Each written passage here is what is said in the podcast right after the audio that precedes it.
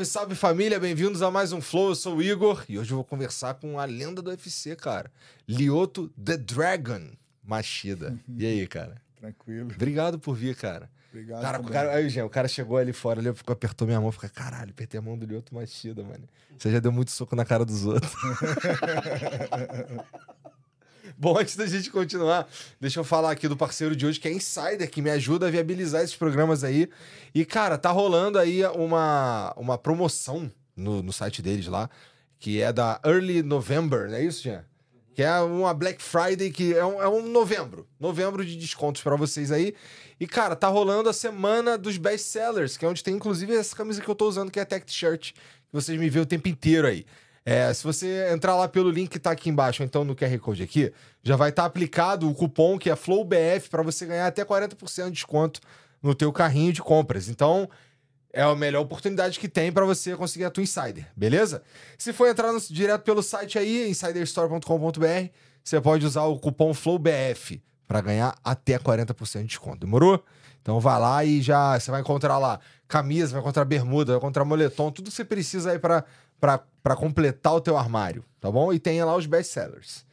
É isso, né? Tem, você pode mandar mensagem pra gente também se você quiser. É, hoje só texto, tá bom? E é isso. É, não tem problema não. Cara, a gente tava conversando antes aqui sobre o lance do. Que eu lembro que eu fiquei chocado que eu via no, no, no UFC um cara usando karatê pra bater nos outros. E, pô, karatê era coisa de anime, coisa de filme, coisa de. um troço mais teatral, assim, um troço mais bonito de ver, assim, no sentido de. Não tô usando isso pra de verdade meter a porrada nos outros. E você tava, cara. E eu não sei se tinha ou se ainda tem uma ideia de que é, existem artes marciais, vamos lá, melhores para ser utilizadas em pé do que o karatê. Eu imagino que você pense diferente. Mas, porra, esse preconceito, ou essa ideia existia, existe ainda, que o karatê é, não é tão eficiente? Co- Como é que é? Sim, é assim, o karatê era motivo de piada, lembra? O cara falava, ah, é melhor o cara ter um carro, o cara ter mulher, o cara ter casa do que o cara ter, entendeu? Era... o pessoal Entendi. fazia isso, né? Porque, assim, realmente é verdade o que você falou. Os filmes ajudaram muito o karatê, o taekwondo, né? A ser divulgado no mundo. Uhum. Mas, por outro lado, é, é, a competição tirou muito esse lado marcial, que é o lado efetivo da arte marcial. Principalmente depois que o Japão passou pela era Meiji, né, quando começou a era Meiji, que essa era que acabou a época dos samurais e começou o processo educativo maior. Então isso foi proibido. Muita coisa foi proibida no Japão.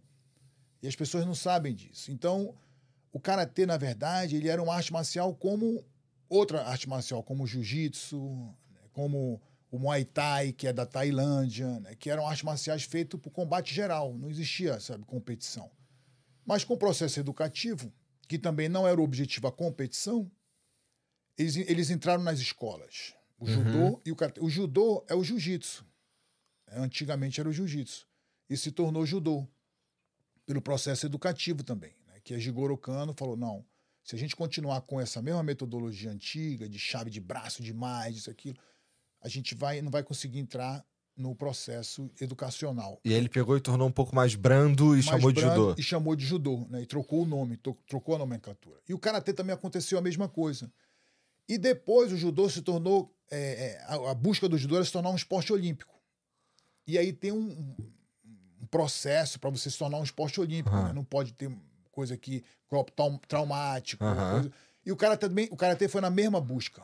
Tá. E ficou muito, sabe assim, reduzido, vamos dizer assim, tecnicamente falando. Tô Não, não pode isso, não pode aquilo, sabe? Se bater muito forte, tá desclassificado. E o que, que é? A, competi a competição molda o treino. Por que, que eu vou treinar, por exemplo, se eu sou um atleta de judô, se não vale chave de pé, eu vou ser desclassificado, por que, que eu vou treinar Não chave faz de pé? sentido Não faz sentido. É. A competição molda o treinamento. É.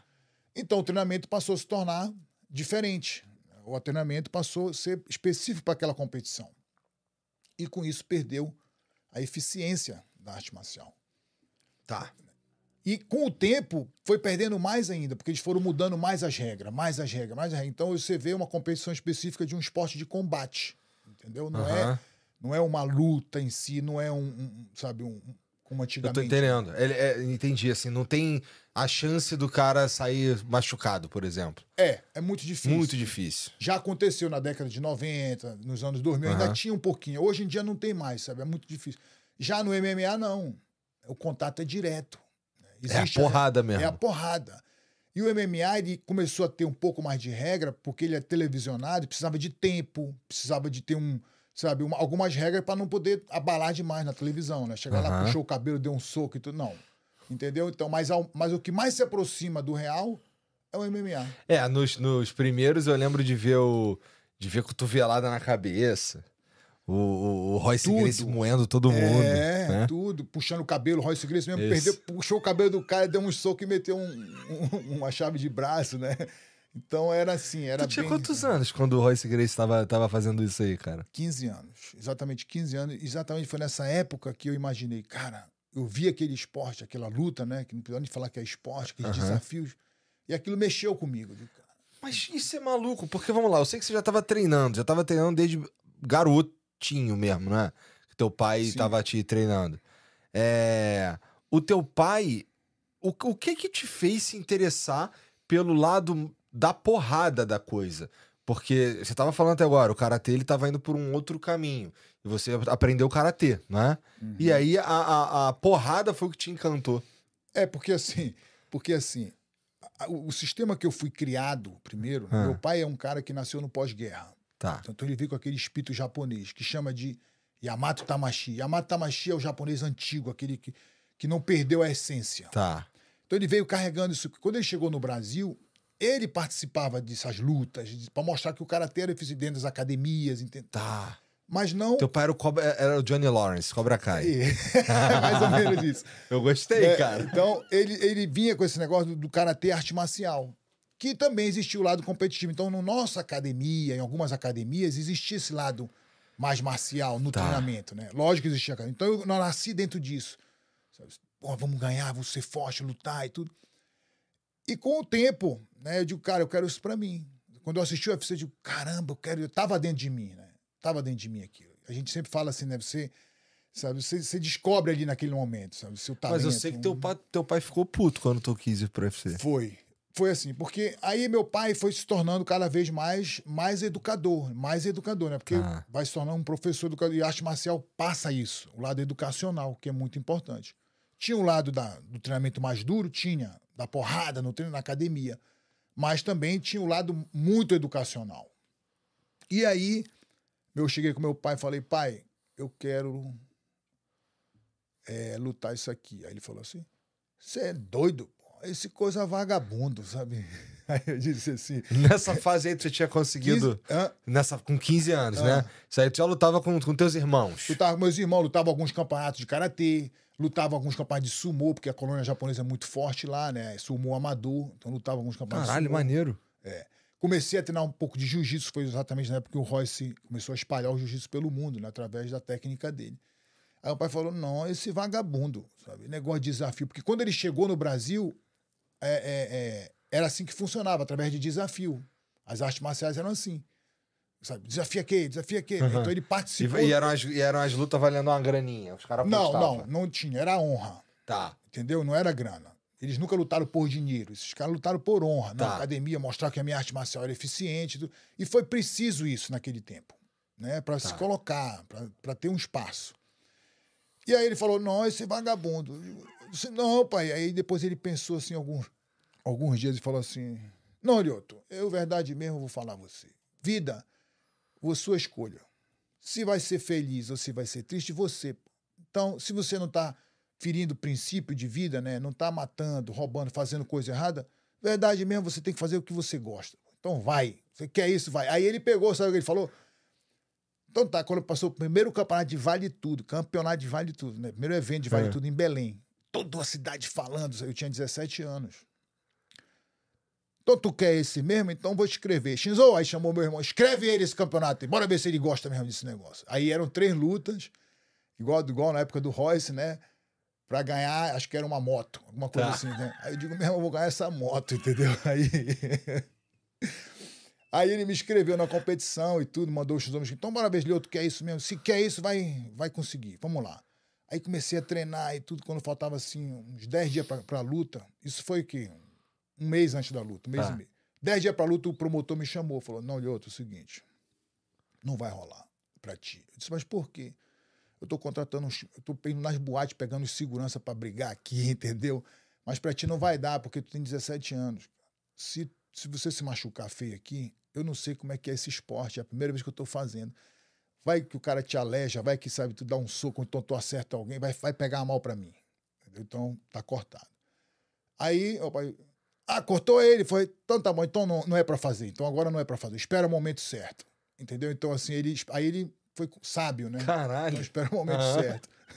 Mas já ia me jogar no fogo, entendeu? Porra, doideira. E assim, deve, ter, deve ser muito esquisito tu cair assim. especi- Vamos lá, se isso daí rola e tu cai lá de paraquedas, como, como será que. Como é que foi a primeira vez que tu enfrentou um cara valendo e esse cara não tava lutando o que você tava acostumado, que era karatê? Porque, vamos lá, vem um cara lutando Muay Thai contigo. Você tá acostumado a lidar com pessoas lutando karatê. Como é que foi isso daí? Porque assim, existe uma. Eu me preparei antes, né? Como eu falei, eu não caí ali de paraquedas, né? Então eu fui. Eu Por treinava. sorte, que teu pai tentou te fuder. É, né? Ele queria testar a coragem, né? Bora ver se Tá. ele tem coragem mesmo. sabe?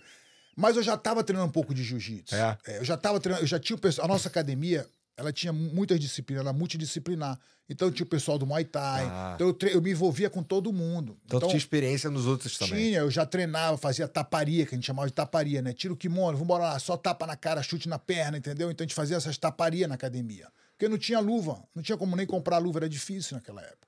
Então a gente treinava assim. Vocês são muito doidos. E aí participava lá com os alunos. Acabava a aula de jiu-jitsu, bora lá, taparia, tira kimono, todo mundo, vambora. Aí, pá. E a gente participava disso. Então eu já tinha uma noção do que poderia acontecer. Né? Não ia ser nada surpresa. Aham. E assim foi, né? E aí eu esperei o momento certo, continuei competindo no karatê, no sumô, eh, treinando jiu-jitsu, competindo um pouco no jiu-jitsu, não muito, esperando o momento certo de ter uma luta, de uma oportunidade maior. Mas aí depois tu, tu lutou. Tu lutou K1 também, não lutou? É, lutei K1, mas é, eu lutei num evento de K1, mas tinha algumas lutas de MMA. Tá. Entendeu? Que o K1 é a luta tipo um kickbox. né? Aham. Isso daí é maneiro demais também de assistir, cara. É muito legal. Tu gostava de assistir também essas paradas? Eu assistia muito. eu Era, assim, eu tinha muita curiosidade, né? Tinha muita curiosidade. Sabe? Eu olhava as revistas, ficava me imaginando, sabe? um dia sou eu aqui. né? Eu sempre falo assim, né? Que o talento da gente, a gente é uma coisa que você tem um flow, é uma coisa que você tem curiosidade, Aham. né? É algo que você tem habilidade.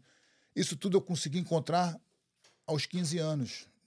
Eu fui abençoado nesse sentido, né? Eu descobri muito cedo que você vê as pessoas hoje, elas não conseguem encontrar o talento dela.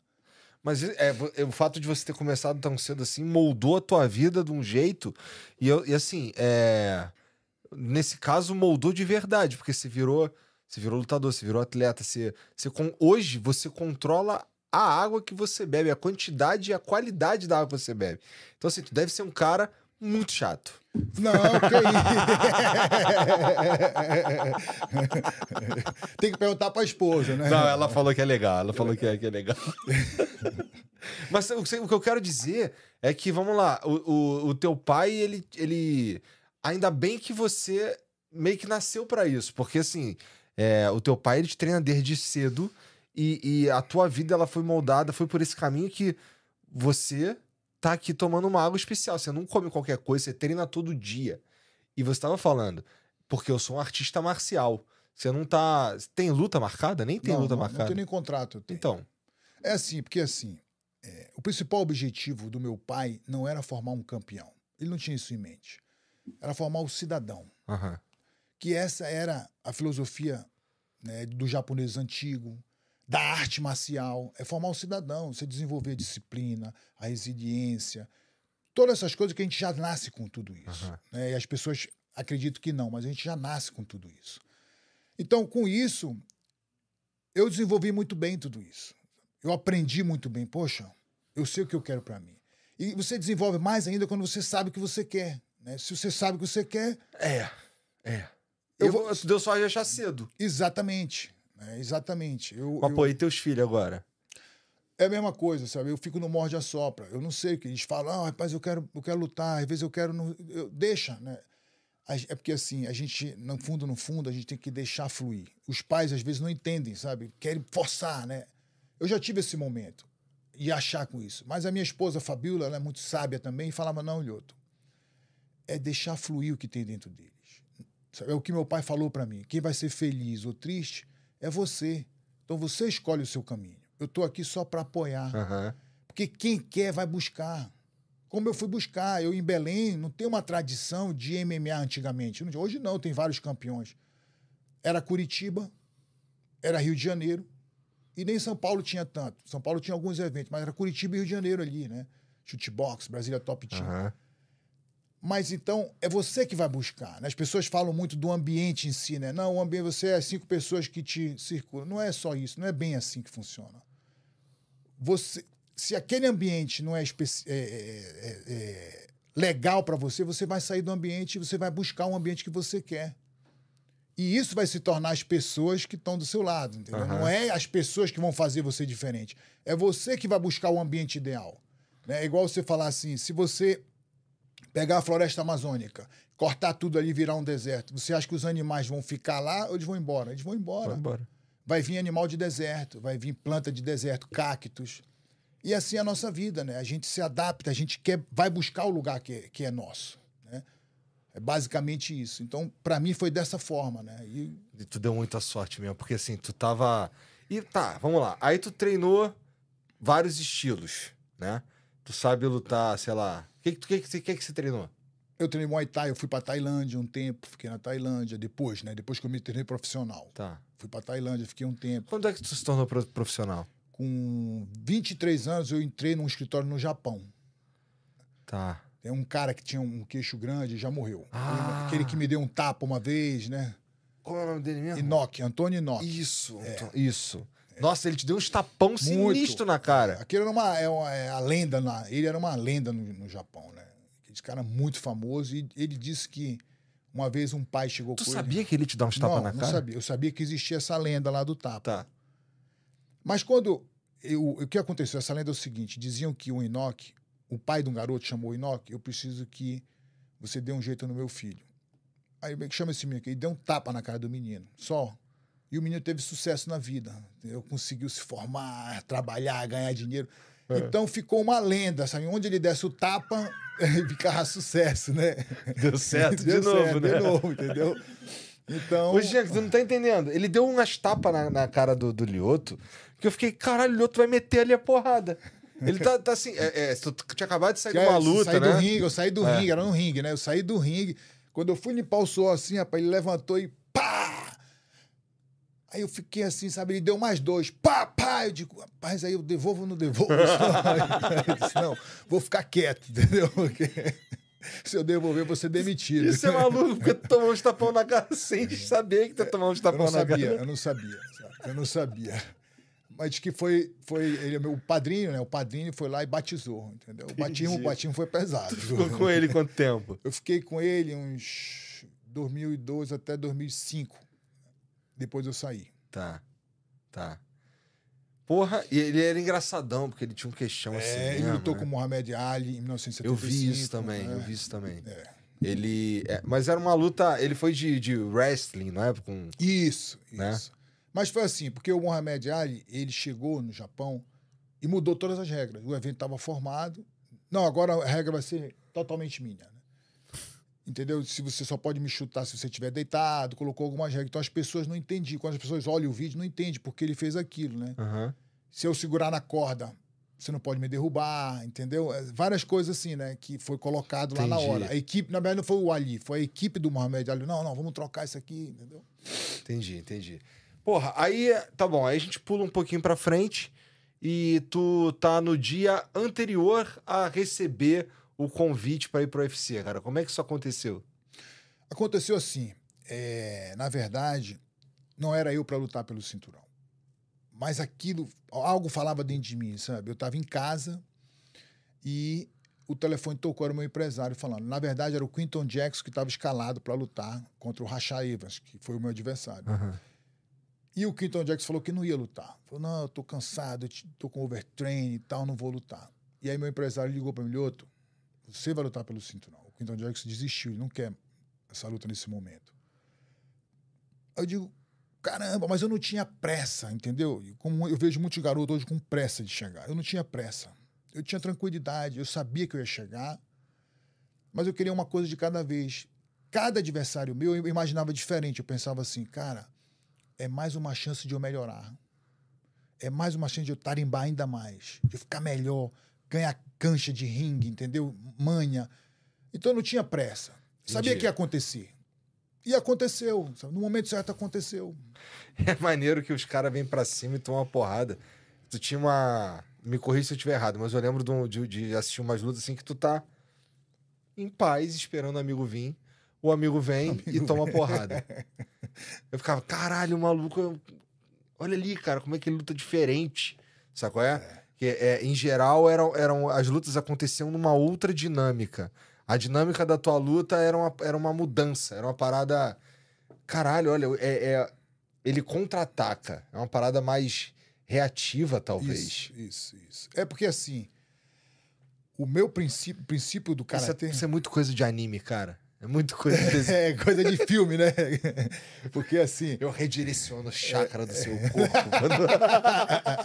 Não, mas é verdade, sabe? É porque assim. É, é muito profundo, mas é verdade. assim é, é, é, o tempo da luta, é a distância da luta, é você não ser atingido o menos possível. Uhum. Você cons conseguir atingir o oponente. Então, é, é, quase uma matemática, que não é uma matemática, entendeu? Porque você não pode pensar na luta. Não existe pensamento. Existe ação. Então, você se prepara para aquele momento e solta o bicho, entendeu? Vamos para cima, vamos ver o que, que vai dar, entendeu? Às vezes vem um cruzado, uma mão direta, baixa a cabeça. Tem que ter uma, né? Acontece, é luta, sabe? Não deixa de ser uma luta. Né? Vocês são muito malucos, cara. Porque assim, vocês saem de dentro do, do, do bagulho ali, parece que passou um caminhão em cima, cara. É. Nossa, vocês são. É, é, um esportezinho que eu fico, caralho, esses malucos são brabo. E dói tudo no outro dia. Meu irmão, tu não sabe nem de onde veio a pancada. Tá doendo a minha costela, mas o que foi isso aqui? Aí tu não lembra, sabe, o que, que aconteceu, né? Não lembra, sabe? E meu dedinho tá doendo também, acho que foi um chute que eu dei, sabe? E fora os hematomas na cabeça, no Se rosto. Se ganhar, tá bom, né? Se ganhar, o dinheiro ainda pinga na conta.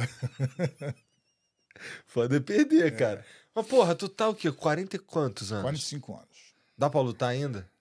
Olha, eu acho que sim. Eu acredito que dá pra lutar. O jeito que eu treino dá pra lutar. A última vez que tu lutou foi em 22, não 22, foi? 22, foi, 22. É. É... Mas também, assim, eu não, não é lutar com qualquer um. Tem que ser uma luta certa. Não é chegar e pegar um cara de 22 anos, 25 anos, porque é diferente. É... Como é que é pra tu, cara?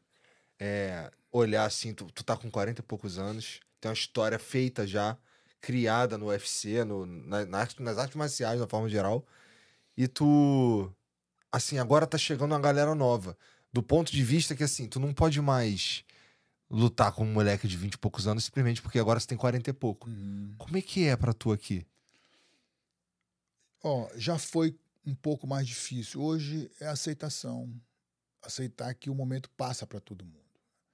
E isso eu levo para minha vida, sabe? Saber que Nada é para sempre.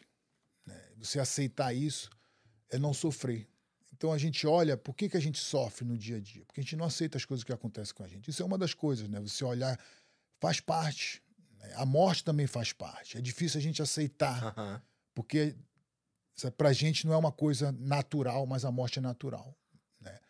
E, e, esse processo que você falou é a mesma coisa. Você olhar as pessoas, não, cara, é isso mesmo. Um dia eu vou envelhecer, eu estou envelhecendo e todo, todo mundo está envelhecendo. Gente, é um processo, né? Vai, todo mundo vai passar. Ou você morre antes ou você envelhece. E o aceitar é isso. Né? Imagina se a gente visse e ninguém morresse. O mundo ia ser um caos hoje. Né? Cachorro não morresse, planta não morresse, gente não morresse, animal, todo mundo tivesse vivo. Só que quando isso bate na gente, a gente recusa. A gente não quer sofrer. A gente não quer passar por esse momento. Só que isso é um processo natural. E tudo isso é um processo natural. E eu vejo dessa forma hoje. Né? Então, eu trabalho muito a minha mente, eu ensino muito sobre a mente, porque é isso que a gente tem que tra trazer. Porque isso aqui, esse mundo que a gente vive, ele é impermanente. O tempo inteiro ele está mudando. Se a gente não tem uma conexão forte, aí que vem o sofrimento. Aí que vem o que o mundo passa hoje, né? Ansiedade, medo demais. Isso daí, o que te ensinou isso daí foi a experiência foi, foi o karatê? Não, eu acredito, eu vivi em cima disso, que meu pai é um cara assim, né? mas ele não cara, o japonês ele não fala muito na hora de ensinar. Ele mostra. Você vai treinar no Japão, treinando no Japão um tempo. O professor não fala ensinando, ele mostra a técnica, porque ele quer desenvolver outros sentidos em você. O brasileiro ele fala mais, ele, ele mastiga mais, ele entrega mais. O americano talvez entregue, mas o japonês não. Ele mostra, você não entendeu, ele mostra de novo, duas, três vezes, e você tem que buscar. Então eu vivi nesse sistema. Meu pai sempre, o cara falou assim, sempre foi assim, outro, perdeu, perdeu, esquece, passou para frente, outro momento, próximo. Sempre foi assim. E, e, depois estudando, vivendo, né? Eu sou um cara que eu gosto de ler, de estudar, eu fui entendendo, a vida é isso mesmo. Então, por que que, se você se perguntar por que você está sofrendo, é algo que você não está aceitando. Você está resistindo a alguma coisa. Pode ser a morte, pode ser perder um emprego, pode ser qualquer coisa na vida. Você está sofrendo, você está resistindo. E não tem que haver resistência. A vida, ela é o que é. Ela é o que é. Tá chovendo? Porque tem que chover. Se caiu no dia de você ir no parque, se está chovendo, você vai reclamar. Mas se você vai num parque que tem grama, que tem tudo, a grama está ali porque está chovendo, porque ela é molhada, porque existe um. Porque a natureza é isso. E a gente não consegue entender isso, porque a gente vive nesse mundo impermanente o tempo inteiro. E por isso a gente sofre toda hora. Foi isso que tu escreveu no livro? Isso é, são esses valores que eu trouxe no livro sabe? Os valores que a gente nasce com esses valores. Né? As pessoas falam sempre para mim: não, Lioto, me ensina a ter disciplina. É, me perguntam muito isso. Quando eu abro caixinha, é, ah, Lioto, é, eu quero ter mais determinação, mais disciplina. E eu falo, né? A gente nasceu com tudo isso. Aí os caras falam: como nascemos com tudo isso? Eu não tenho disciplina. Você tem disciplina. Para algo que seja importante, algo. Você não, não bota o cinto todo dia, você não toma banho todo dia, você não escova o dente todo dia. Isso é uma forma de disciplina que você não detectou ainda. Quando você nasceu, você está andando hoje, você teve disciplina para andar. Você caiu, você levantou, você não se importou com o que os outros falavam, com o que os outros. Você, você tinha um objetivo, às vezes, de pegar uma bola, você ia levantando, pegar um brinquedo, sabe? Então é o que eu falo, quando você sabe o que você quer para sua vida, você desenvolve naturalmente a disciplina. Naturalmente o medo vai embora. Naturalmente. Isso aconteceu comigo também. É, e depois que, por exemplo, eu ganhei o cinturão, eu cheguei no objetivo, teve um momento difícil para mim também. Ah. Porque eu me identifiquei, achei que era o campeão, é imbatível. Eu achava que eu era aquilo. Você é o campeão, você é imbatível. Aí vem o medo de não perder. Não, não posso perder isso. Não existe isso. Esse medo é que traz o resultado negativo. Tu foi campeão quantos anos? 30 anos. Tá, já tinha, já tinha passado da fase de garoto, já entendia um pouco mais da vida e mesmo assim entrou nessa pira aí de não posso perder? É natural quando você não tem maturidade suficiente, entendeu? Você vai passar por esse momento. Porque você imagina, você, vamos botar assim, você não é ninguém, né? No mundo, uhum. no mundo desse mundo que a gente vive aqui, no mundo da forma. Uhum. De repente você é o campeão do mundo. Todo mundo está em cima, os holofotes estão em cima, as pessoas estão em cima. Vai mexendo com o seu ego. Por mais seguro que você esteja, por mais família que você esteja, você tem que ter muita consciência. Senão você entra no mundo da forma. Uhum. Você é o campeão. Você é o cara importante. E o mundo acontece sem a gente, cara. A gente é muita prepotência nossa uhum. achar que o mundo só. Porque eu vejo um monte de gente hoje. Não, porque eu tenho que fazer isso, não, minha mulher não sabe fazer, meu filho. Meu amigo, se você passar para outro lado, eles vão aprender o mesmo modo de fazer. Se você passar do outro lado, a sua mulher de repente pode ter um outro marido. Entendeu? E a vida continua. Você não é tão importante como você acha. E quando você se identifica com isso, você sofre. Você perde aquilo que você tem. Como eu falei, o mundo da forma ele é impermanente. E quando você acha que a sua salvação está no mundo da forma, dá o um medo, porque é impermanente aquilo. Pode sair da sua mão, o dinheiro pode sair da sua mão, o cinturão pode ir embora, tudo pode ir embora. Então você, você começa a criar ansiedade, criar medo. Né? Tudo isso vem desse sentido que você desenvolve, sabe, que é perdendo a sua essência, o contato com a sua essência. E aí no livro tu colocou basicamente o que funcionou para você, ensinamentos do teu pai, eu imagino. É, no Código do Dragão, nesse livro aqui, eu coloquei isso, né? Eu botei sete valores, né, que são esses valores: disciplina, humildade, determinação, a resiliência. Coisa que todos nós temos e que a gente se afasta disso. Né? Por um motivo ou outro, a gente desaprende isso. Aham. E muitas vezes a gente morre e não volta mais para a essência. Entendeu? Então, trazer as pessoas de volta. Né? Como é que o cara pode entender que a vida dele pode ser boa, independente do que aconteça fora? Aham. Sabe? Não sofrer tanto. Né? Porque, assim, a felicidade ela pode ser circunstancial. Eu perdi meu pai. Eu não tenho como estar feliz hoje. Né? Tô triste. Mas a paz interior ela tem que existir. Sabe? Que é a gratidão, é o reconhecer o positivo que existiu. Isso a gente não pode perder. Se você perde isso, é como se você tivesse envolvido na situação. Entendeu? Você não está aceitando o que eu falei, você não Aham. aceita o fato de que seu pai passou para outro lado. Só que é um es- processo natural e a gente re- resiste tudo isso. O mundo tá cagando pra você, né? É, Em palavras mais simples, é basicamente isso. Mesmo. exatamente. E, cara, é, mas teve. Mas em algum momento, porra, o mundo meio que parou pra. Você foi o campeão. É. Assim, a tua vida. a- a- esse- Você falou pra mim também mais cedo que você tava tranquilo com o fato de que você ia construir um caminho até ser o campeão. Mas quando você foi o campeão, o que que, o que, que te fez continuar seguindo, cara? Porque você meio que construiu, você chegou no teu objetivo, que era ser o campeão. Como é que tu, como é que tu se manteve pro depois? Olha, que- vamos lá, ser o campeão te motivou ainda mais ou não? Ou foi, caralho, agora, agora sim, agora, agora eu sou foda. O que aconteceu? o que aconteceu foi o seguinte: depois que eu me tornei o, o campeão, vou falar com as palavras bem, bem claras. Eu Tá. meio que me afastei da minha essência. Eu tive uma identificação com a forma, como eu falei, né? Eu Aham. sou o campeão, é o cinturão, é a coisa mais importante, tudo isso. E o motivo mudou. O motivo de eu continuar lutando mudou. O motivo era o dinheiro, o motivo era continuar a fama, o motivo. Mudou o motivo. O outro motivo era muito mais forte. Eu tinha um sonho, eu tinha um objetivo. Aham. E depois desse processo todo, eu me perdendo, eu fui entendendo, cara, o motivo mudou. Porque a gente faz coisa na nossa vida, você às vezes faz a coisa certa com o motivo errado. E isso é muito forte. Né? Porque quando você faz a coisa certa, mas o motivo que está dentro do seu coração está errado, isso vai levar a um resultado totalmente diferente. Tem gente que tem o vício no fazer, né? O cara tem, ele faz aqui, ele faz ali. Ele, eu vivi essa experiência porque a minha esposa ela era assim, fazia, fazia, fazia. Mas às vezes, o qual é o motivo que está levando você a fazer aquilo? É para provar para alguém? É para mostrar para os outros? Você está fazendo a coisa certa, às vezes até mesmo uma caridade você está fazendo. Aham. Mas qual é o motivo que está tendo dentro do seu coração? Qual é a intenção que tem no seu coração? Então eu vejo que muita gente, a gente se perde na vida quando a gente esse motivo troca. Né? O propósito troca. É como se o propósito virasse a proposta. Tô entendendo. Aham. Entendeu? E aí começa a enfraquecer.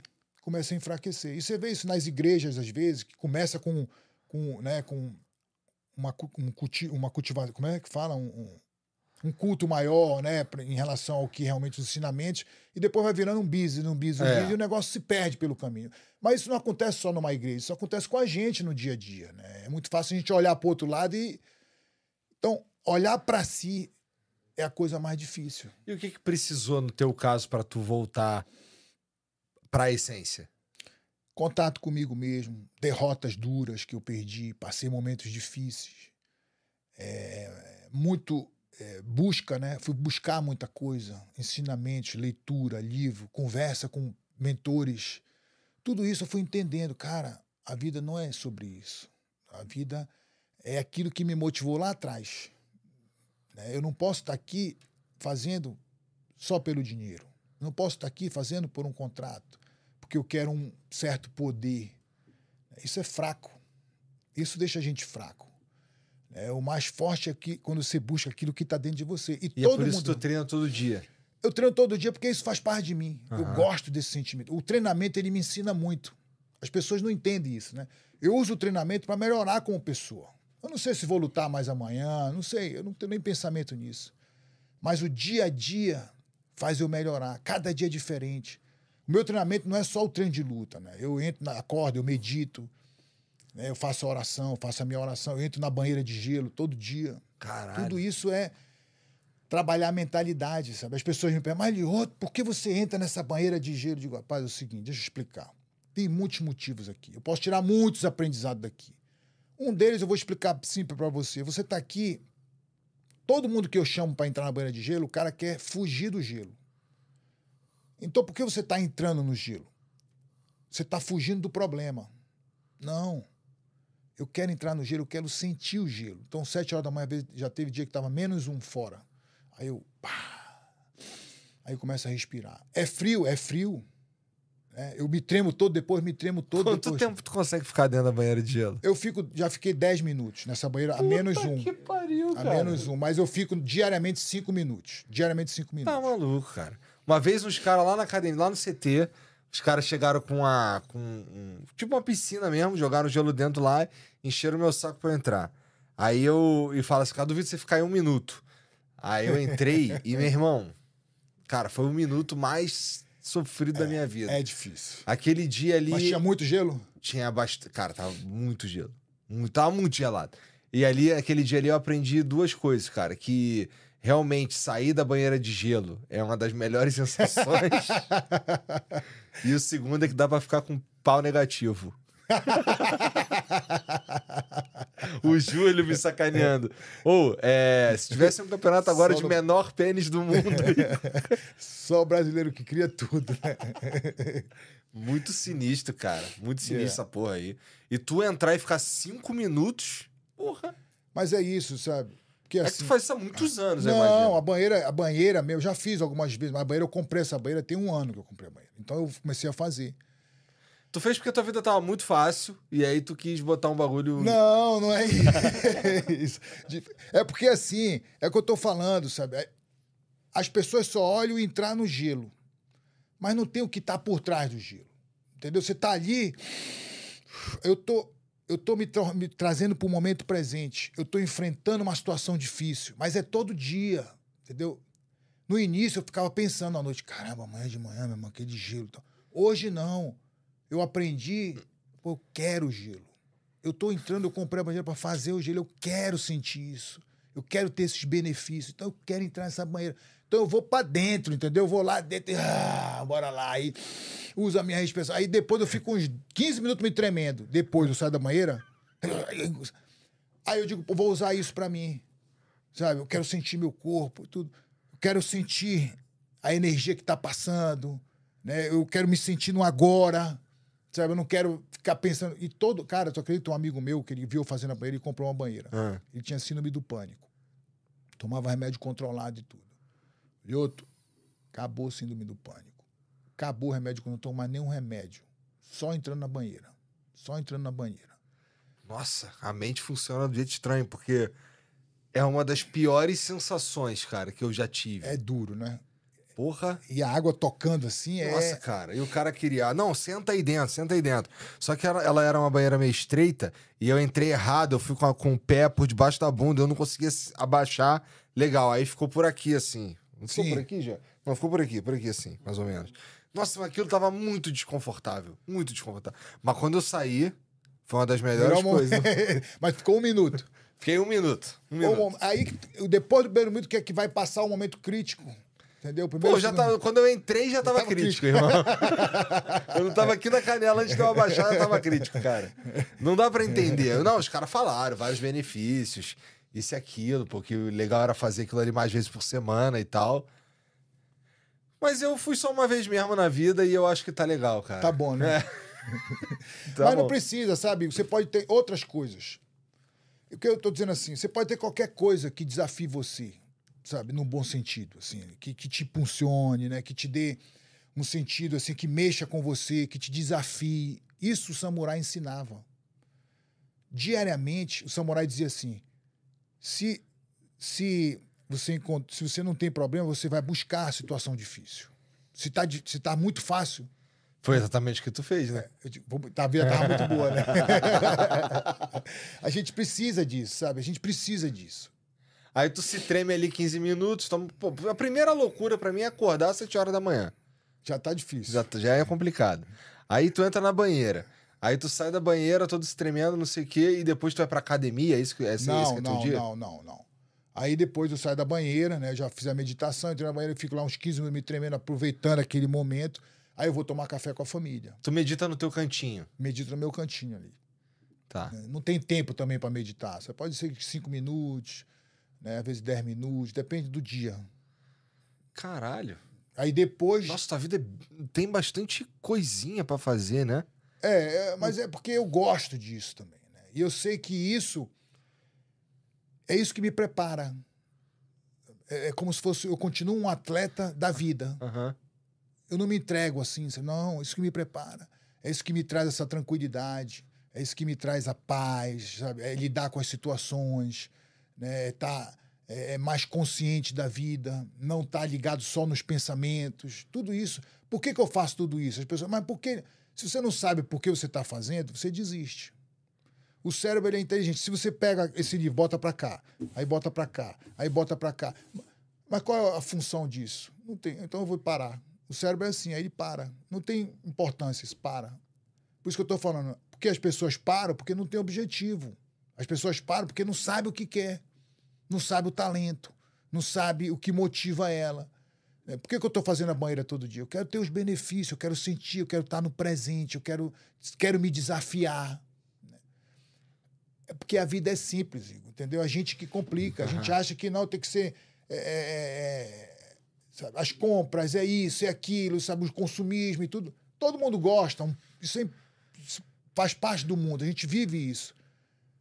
Mas se você só for só isso, você se desconecta. E aí vem o sofrimento, porque você vê que tem o número de ansiedade sobe É. tanto. É. O cara tá desconectado, sabe? Então, tudo que eu tô fazendo, eu tô me conectando. Tô me conectando comigo mesmo, com a natureza, com a vida, né? Com os meus momentos presentes. Eu não tô falando que eu sou um monge, não, sabe? Não sou isso, não. Eu também tenho... Ó, eu fui pra casa de um amigo meu, um amigo meu, fui trabalhar lá com ele, dar uma força para ele. É. Aí ele não sai do, do apartamento.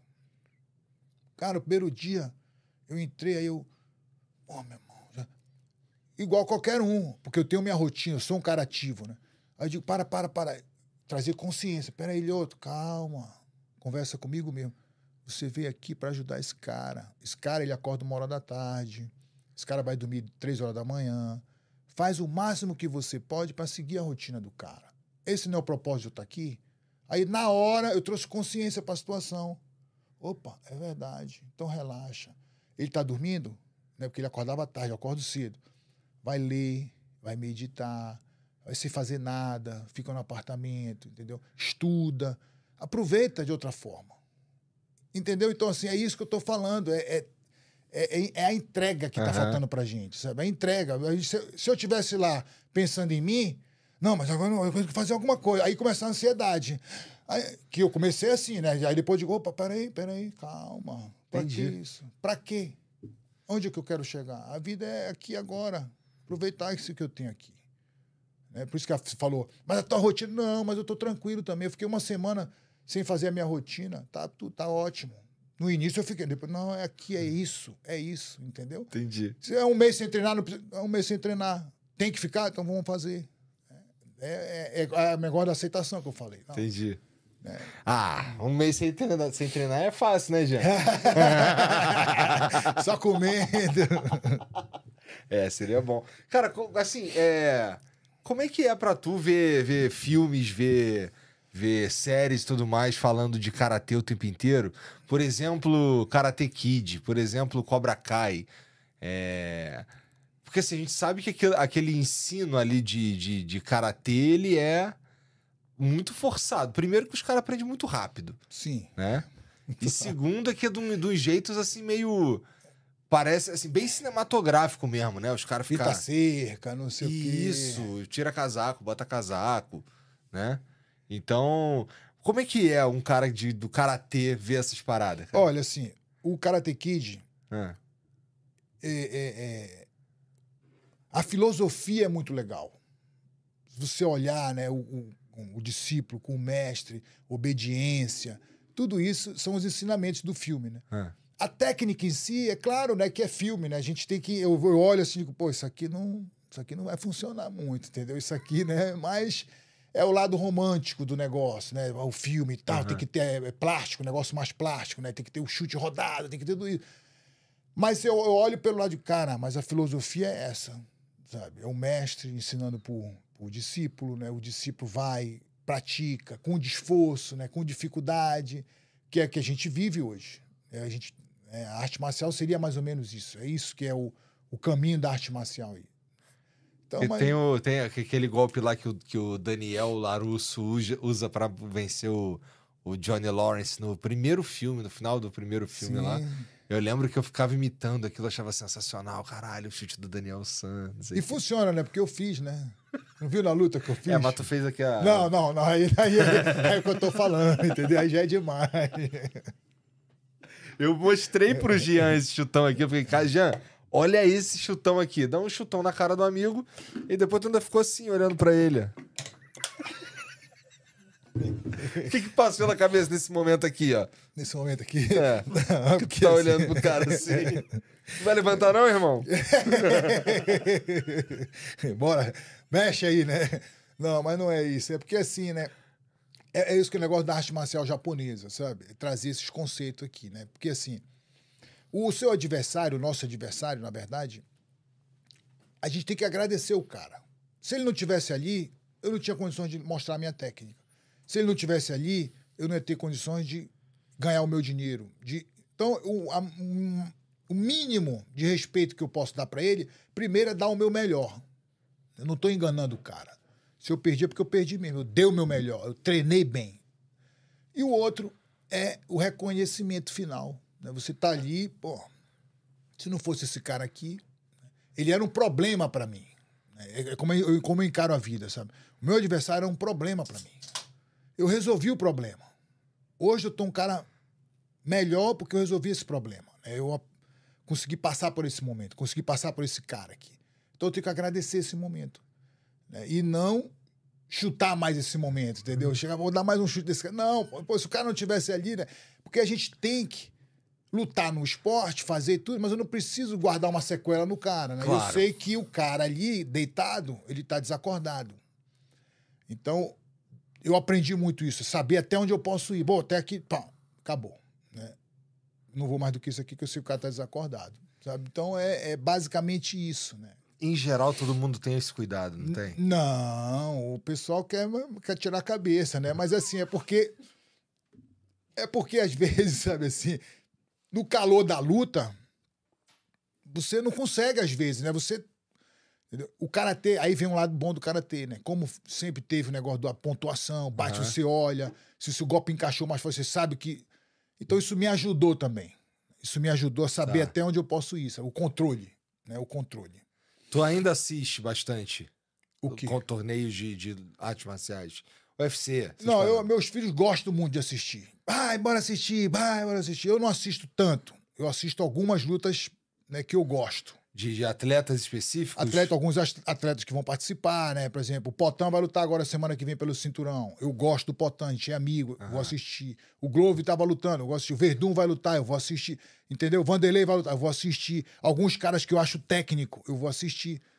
Em geral, tu- eh, quando, tu- quando um cara que tu acha técnico, você tá falando de alguma arte marcial específica ou no geral? No geral, no geral, né? Quando, Quem quando... que é? Quem que é? Quem que tá aqui nos teus favoritos aí? Ó, eu gosto muito do estilo do Potan, eu gosto muito, gosto muito do. O McGregor, ele é um cara que, tecnicamente, ele é muito bom. né? Nunca mais a gente, viu ele lutar, mas ele é um cara tecnicamente é muito bom. E Aham. tem esse outro lado dele, que é o lado de marketing que ele faz. e ele é tudo. bom nisso, hein? Também é bom nisso, É. né? Então, esses caras assim, que você olha, sabe, pô, esse cara tem a técnica diferente. Eu quero ver. O que que esse cara pode trazer de diferente? Aham. Então eu gosto de assistir, sabe? E aí, aí eu, aí eu paro pra assistir. Mas fora isso, eu não sou. Tu não é o cara que vai assistir todos os eventos do não, UFC. de- tô longe disso. Meus filhos fazem isso hoje. Pai, bora assistir. Pai, não, papai não vai assistir. Essa, essa luta não. essa luta é que eu quero ver. Né? Algumas lutas eu quero ver, entendeu? Se é um cara que é amigo, que treina comigo, eu quero Aham. ver, entendeu? Porque eu treinei com o cara, eu quero ver. Mas não de ficar ali, entendeu? Não dá. Desses caras, os caras da tua geração não tem mais ninguém, né? Não tem mais ninguém. Tá o John Jones, mas né, o John Jones começou muito novo, o John É. Jones ainda tá fazendo uma ou outra luta. Ainda tá lutando, vai, era pra lutar agora esse sábado, né? Mas saiu. É, do Brasil a gente tem, o- tem o do Bronx, por exemplo, é uma grande estrela, né? O do Bronx, o grande campeão. Cara, esse maluco Tem é muita gente do Brasil, né? Tem muita gente do Brasil. Tem.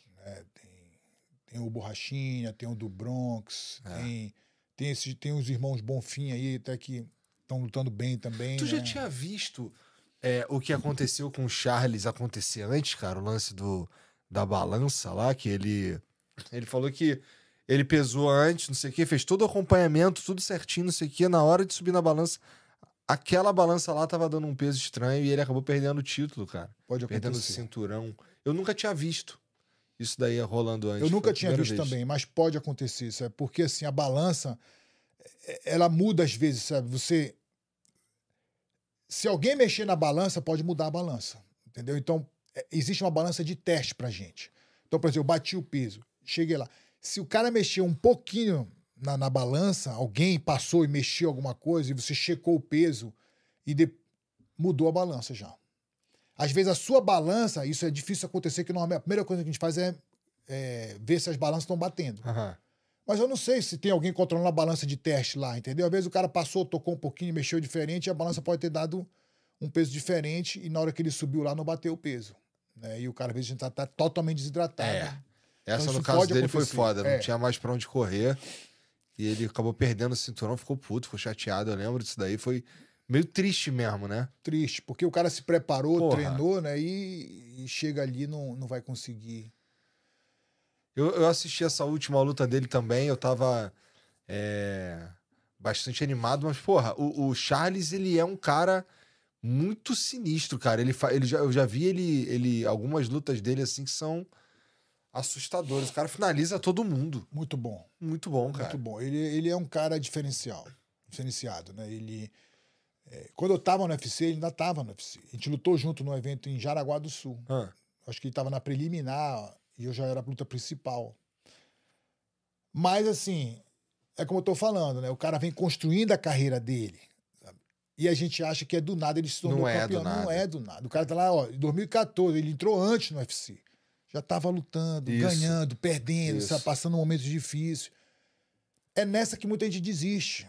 Entendeu? O cara passa por um momento difícil, desiste. É por isso que eu falo, sabe? Esse livro aqui eu falo isso. O lado filosófico, sabe? O lado emocional, esse, tudo isso é que vai levar você até onde você quer.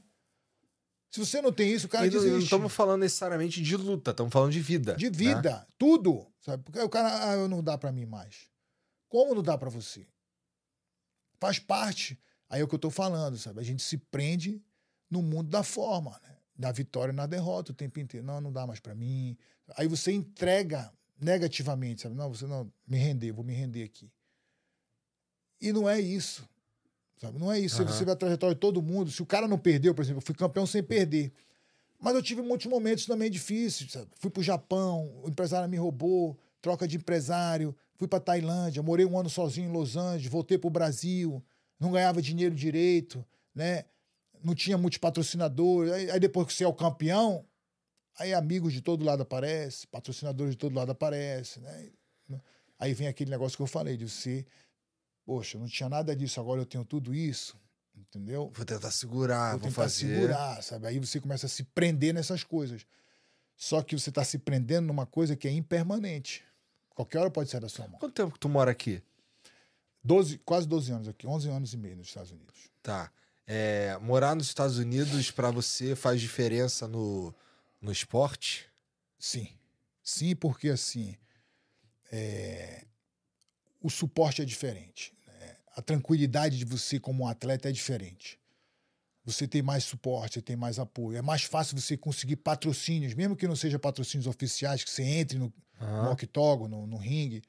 Mas você tem muitas pessoas, sabe? É um, é um apoio de, de suplemento, é um apoio de, de restaurante, é um apoio de terapias, né? De massagem, de recuperação. Você consegue muito isso aqui. E no Brasil é mais difícil. Aham. Eu não sei, eu não sei em algumas cidades, mas na minha cidade era mais difícil naquele tempo. Pode ter mudado hoje, mas a gente tem que ser muito realista, sabe? É mais fácil aqui. Você consegue treinar melhor. Fora a tranquilidade, né? Quando você é um atleta desse, desse nível. Tu veio pra cá no teu auge, então, não, né? dormi, é, 2012. Pra cá, 2012.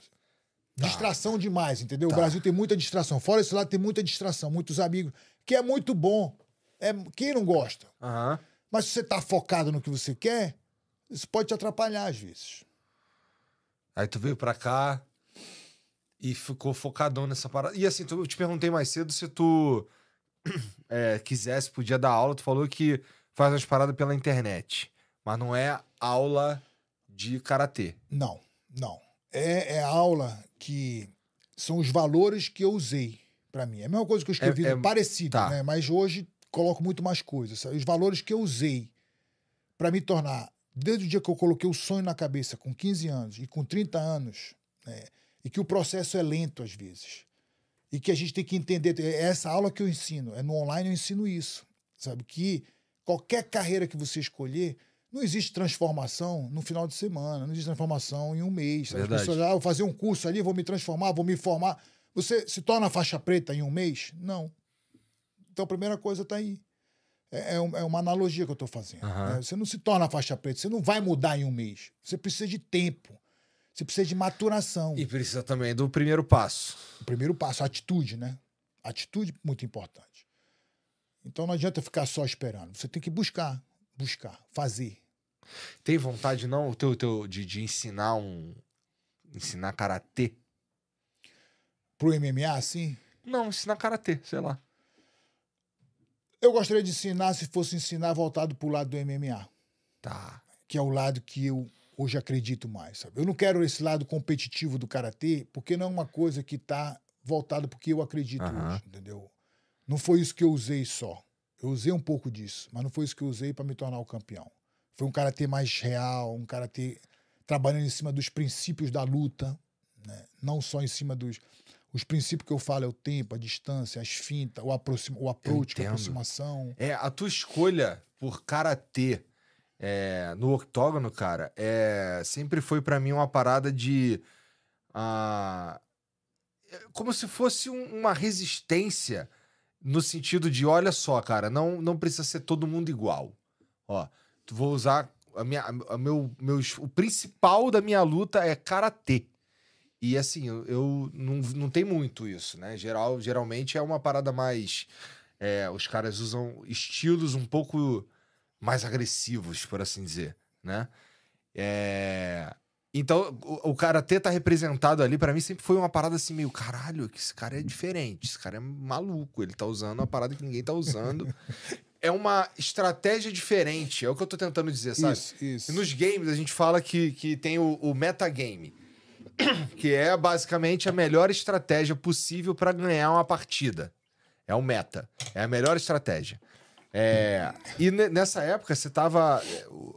Quando você tava ali no auge, tava todo mundo usando um meta diferente. Sim. Tu tava usando. a- tu era talvez a estratégia que, dis- que, que era distoante dos outros. Eu achava isso muito foda. Achava E maneiro. era, e e era isso. Mas por, por quê? Mas isso você fez isso basicamente porque a tua história é do karatê. Sim.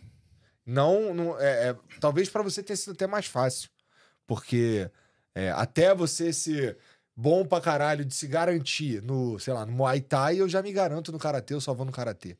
Foi isso que rolou? Foi, foi basicamente isso, né? Porque assim, igual você falou, todo mundo era muito comum. Aham. Todo mundo praticamente fazia a mesma A coisa. mesma coisa. E eu vi com algo diferente. Trabalhando isso que eu falei, trabalhando mais o tempo, a distância, Aham. algumas combinações diferentes, né? É, eu chutava e socava com a mesma mão, mesmo lado, o pessoal soca de um lado, chuta do outro, né? Eu pá, batia golpes diferentes. Então tudo isso foi uma surpresa. Mas foi algo natural, que o pessoal não conhecia o karatê.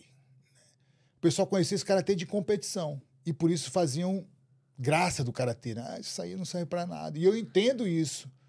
E eu não, não ficava chateado com isso no sentido assim de, não, não, eu vou provar então que não é só isso. Entendeu? Eu, vou, eu quero treinar para mostrar que não é isso. É que eles estão acostumados Aham. a ver.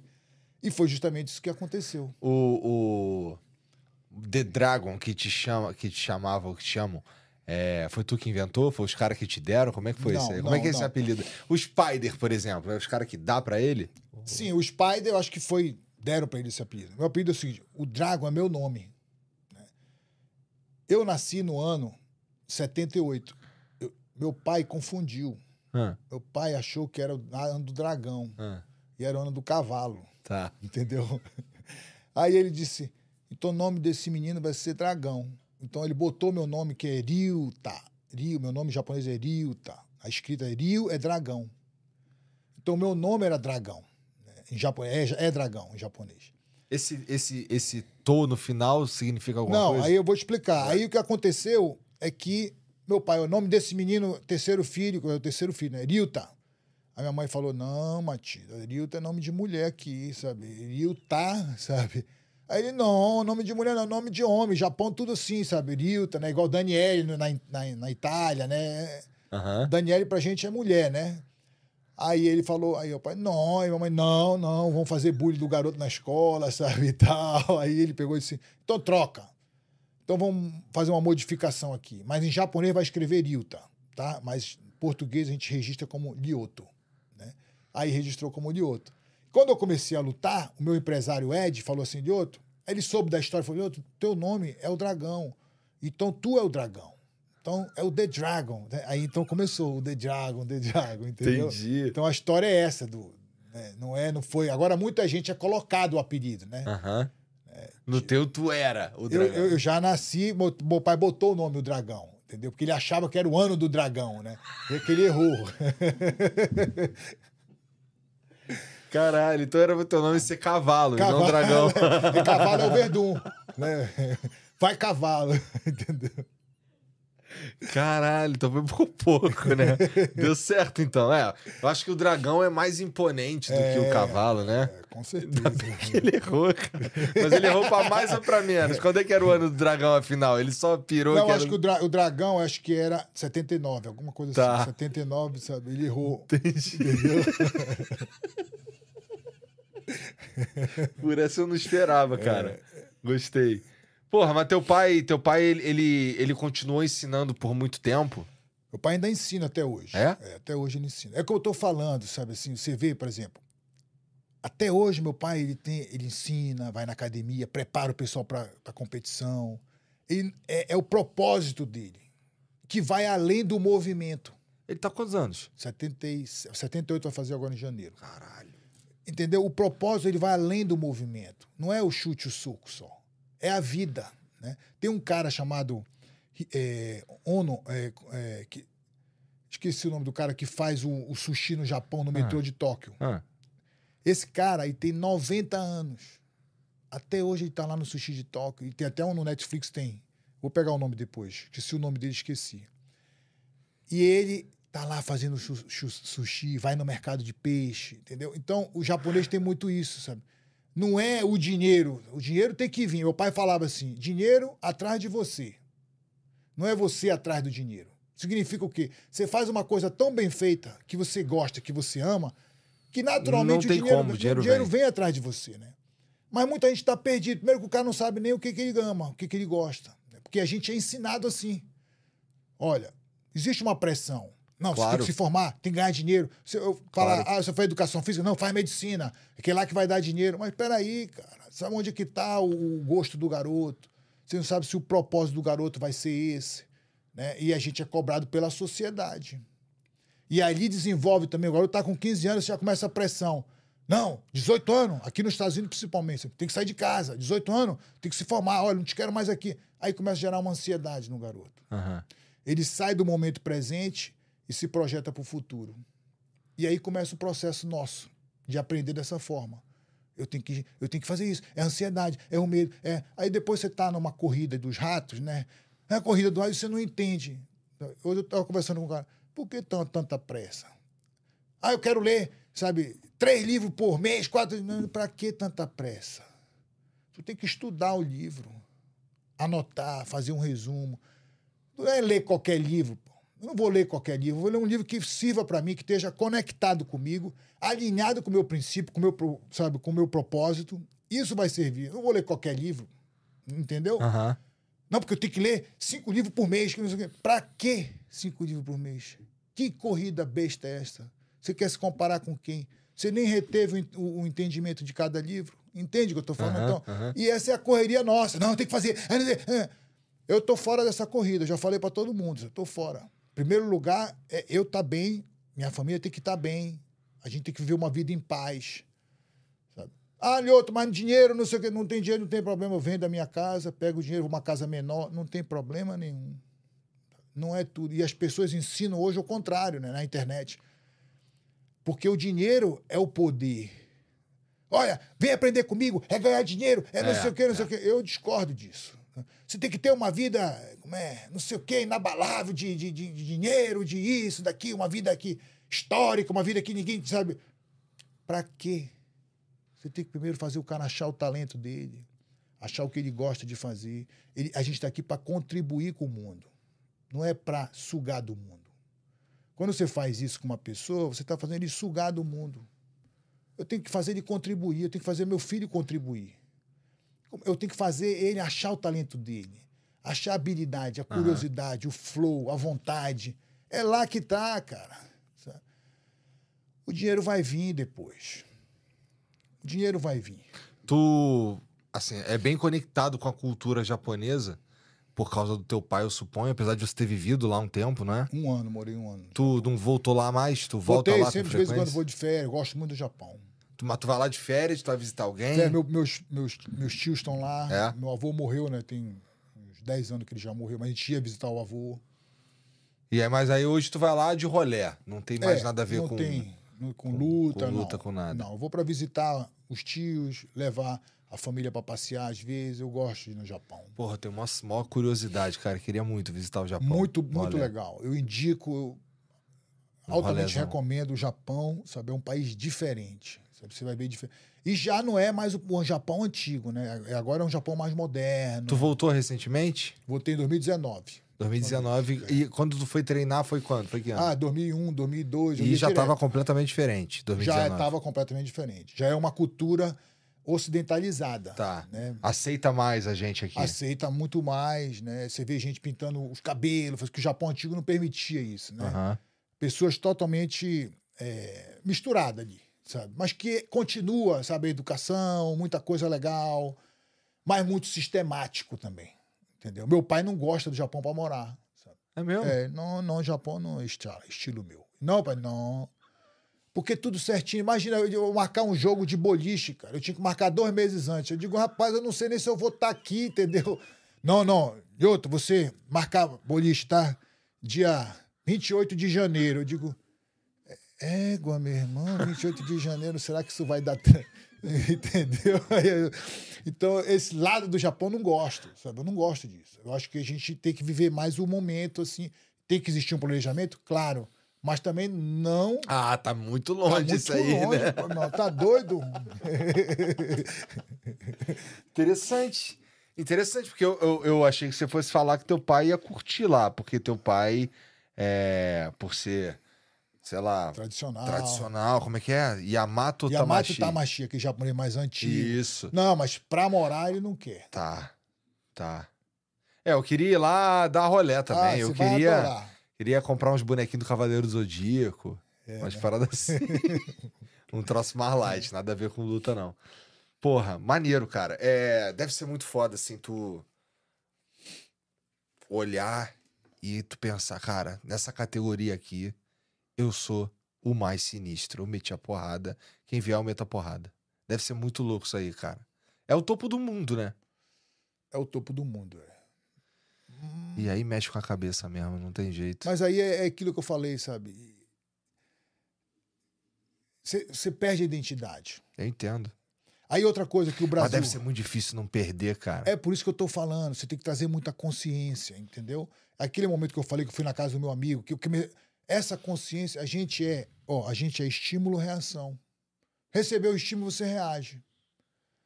Só que existe um espaço entre o estímulo, existe um espaço. E aí tem a, a sua atitude depois. A gente não dá tempo para esse espaço acontecer. É, não, não pensa duas vezes. Não pensa né? duas vezes. Então você se torna o seu pensamento. Você se torna né, as suas crenças, como as pessoas falam hoje. Você se torna aquilo que está moldado, o seu condicionamento. Né? É isso e aquilo, entendeu? O cara me tocou aqui, é isso aqui. O cara falou isso aqui, é isso aqui. Então você é refém disso. É, E o mundo é refém disso. A gente está refém disso o tempo inteiro. Por isso que eu estou falando, sabe? Tudo isso que eu falei, banheira de gelo, não sei o quê, é para trazer essa consciência para você. Eu ensino coisas simples, sabe? Por exemplo, você vai comer, eu falo, as pessoas comem na corrida do rato, cara. Ah, vou comer, eu tenho uma reunião agora. Para, para, para, para, para. Que isso, meu irmão? Vamos dar um tempo, entendeu? Meu filho, às vezes, eu falo para ele: para, calma, agora é o nosso momento. Dá uma agafada, fecha o olho, sente a comida, sente o alimento, a textura, sente o cheiro, sente o pegar no garfo. Quando você for beber a água, sente a água bicando a sua boca. Faz isso por um minuto, dois minutos. Depois almoça um pouco mais relaxado. Mas aproveita a vida. Vai dar uma sensação de gratidão em você. Vai dar uma sensação de, de paz. Outro dia eu estava na mesa, né, aí meu filho me viu fazendo isso, sabe? Aí eu fecho o olho e vou sentindo o alimento e tudo. Cara, quando eu abri o olho, a sensação de paz, sabe? E a gente perdeu isso. Porque a corrida Ninguém presta atenção não nisso. presta atenção, sabe? É- é- você está no automático o tempo inteiro. É importante estar no automático por um certo momento? Sim, porque senão você ia gastar muita energia, né?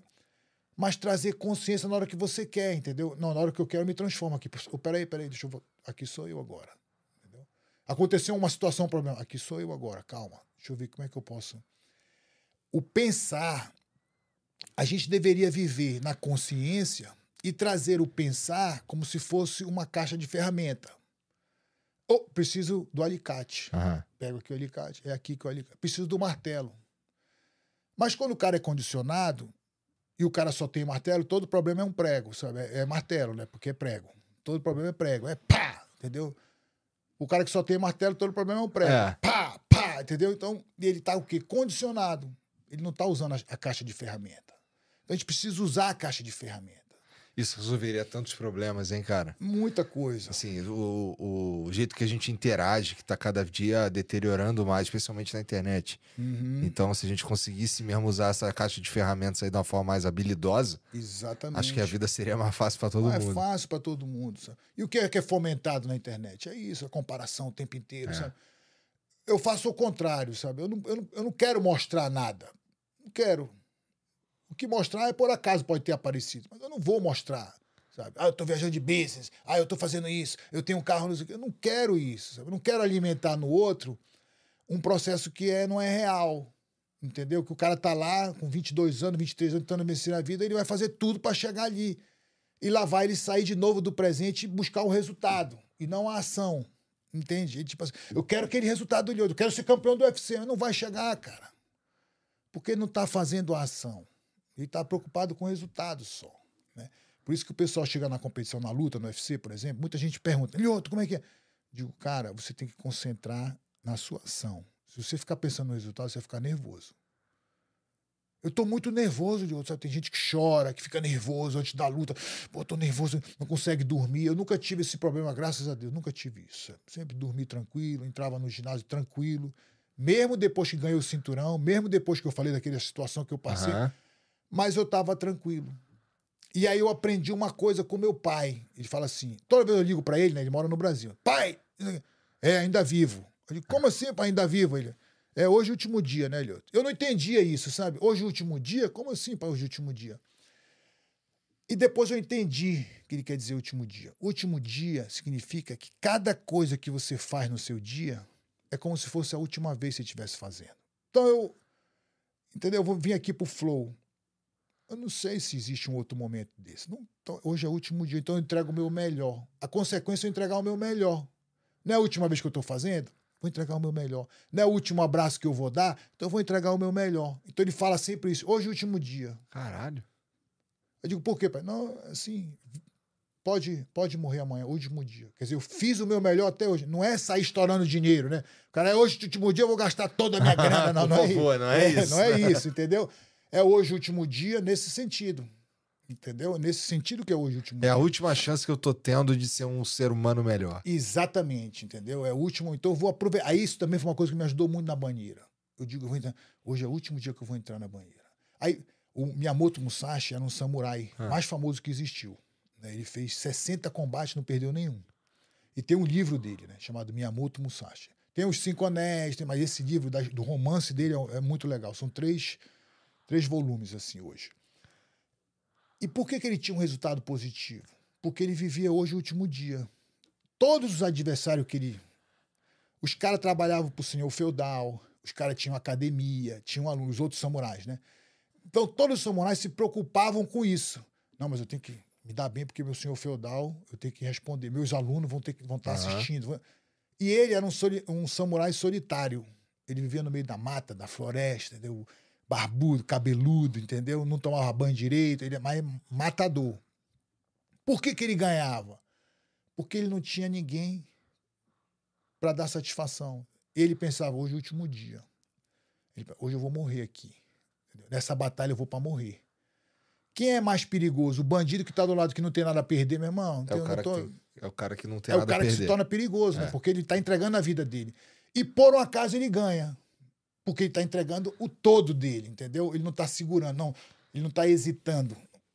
Né? Não, entendeu? E o hesitar faz você perder. Você não solta o golpe, você não libera, você não fala o que você tem que falar, você não vai numa reunião e se entrega, você não entrega o melhor de você no seu dia a dia. Já perdeu alguma luta assim? Já perdi, eu não tô falando nesse processo que eu passei. Teve, quando eu lutei pelo dinheiro, um- umas duas lutas, não vou ganhar mais um dinheiro aqui. Foi uma porcaria, cara. Camp foi ruim. A sensação ruim. Me machuquei, quebrei o nariz. Por quê? Tu sentia que tu não devia fazer? Tu sentia dentro de você? Eu sabia, mas não conseguia sentir. Porque você tá tão envolvido, você não tem o sentimento, sabe? O sentimento ele se perde quando você se envolve e se acredita que você é aquele pensamento. Então você se torna aquele pensamento, você se torna aquilo. Você não é mais aquilo por um tempo, mas na verdade você é a sua essência, Entendi. né? Então eu perdi a essência. Então quando você perde a essência, você está fazendo por um outro motivo. Cara, eu tô falando aqui, sabe, de coração aberto. O que eu tô falando é realidade. Eu vivi isso na pele. Então, tudo que eu tô falando é realidade. Eu vivi isso. Se você tá fazendo algo, para. Traz consciência. Por que, que eu tô fazendo isso? Pode ser um título de cinturão de UFC, pode ser um trabalho, um emprego, sabe, um vestibular. Para, para, para. Eu tô fazendo isso para provar para alguém, eu tô fazendo isso pelo dinheiro, eu tô fazendo isso pelo meu coração. Uma caridade, qualquer coisa. Para, cara não vai na onda, sabe? Não vai na- no que todo mundo tá fazendo. Precisa ter o motivo certo. Claro, o motivo certo. Se você não tem o motivo certo, você vai sofrer. Aí vem o sofrimento. né? Aí vem a não aceitação. né? E quando a gente fala de aceitação, é muito complicado isso que as pessoas não entendem. Aceitar, elas têm uma conotação errada do aceitar. Não que é, é, um no troço mais passivo. não é mais- passivo, entende? Não é ser passivo. É diferente. É você aceitar o fato, mas tomar providência do que tem que ser feito. Quando você aceita só, é resignação, né? Você aceita fora, mas dentro você está insatisfeito. Ah, eu tenho, que, fazer- só, só, eu tenho que fazer esse trabalho mesmo, foi o que sobrou para mim. Isso é resignação. A aceitação é um processo diferente, essa aceitação que eu estou falando. Você aceitar o fato. Você vai num lugar, pede uma comida, a comida vem ruim. Eu aceito o fato que a comida está ruim. Mas eu posso tomar uma atitude. Meu amigo, você pode esquentar essa comida, você pode trocar a comida. Claro. Eu aceito o fato, mas eu não me envolvo. Esse cara, tá vendo? Trouxe uma comida fria para mim, não tem respeito, eu sou um cliente que. Você está se envolvendo na situação, não tem necessidade disso. O que, que você pode fazer com o que você tem agora, daqui para frente? Essa é a verdadeira aceitação. É. Eu fico pensando que é, tem alguns casos que isso é mais fácil, mas tem alguns casos que é bem difícil você olhar pra coisa desse jeito. Não é, por exemplo. Dá pra falar de uma parada que a gente, a gente veio pra Orlando e teve um problema nas passagens, não sei o quê, e, e assim, poderia ter uma hipótese que eu ia ter que gastar uma grana pra remarcar uma passagem. Na minha cabeça era, cara, isso não é um problema. Por quê? Não vou deixar isso atrapalhar a viagem. Porque isso daí, cara, é, é- se eu ficar pensando nisso o tempo inteiro, isso vai atrapalhar o que a gente veio fazer aqui, porque vai, tá, vai baixar a vibe, vai todo mundo entrar numa pira que não é o objetivo do que a gente tá fazendo aqui. Então vamos pensar nisso aí depois, a gente resolve isso aí. Não é um problema no fim das contas. Então, nesse caso, pra mim foi fácil, mas tem hora que é que é um pouco mais difícil de aceitar o fato como ele é e, e enxergar como se. É porque isso que você tá falando é maneiro, porque é, é meio que enxergar De fora. de fora.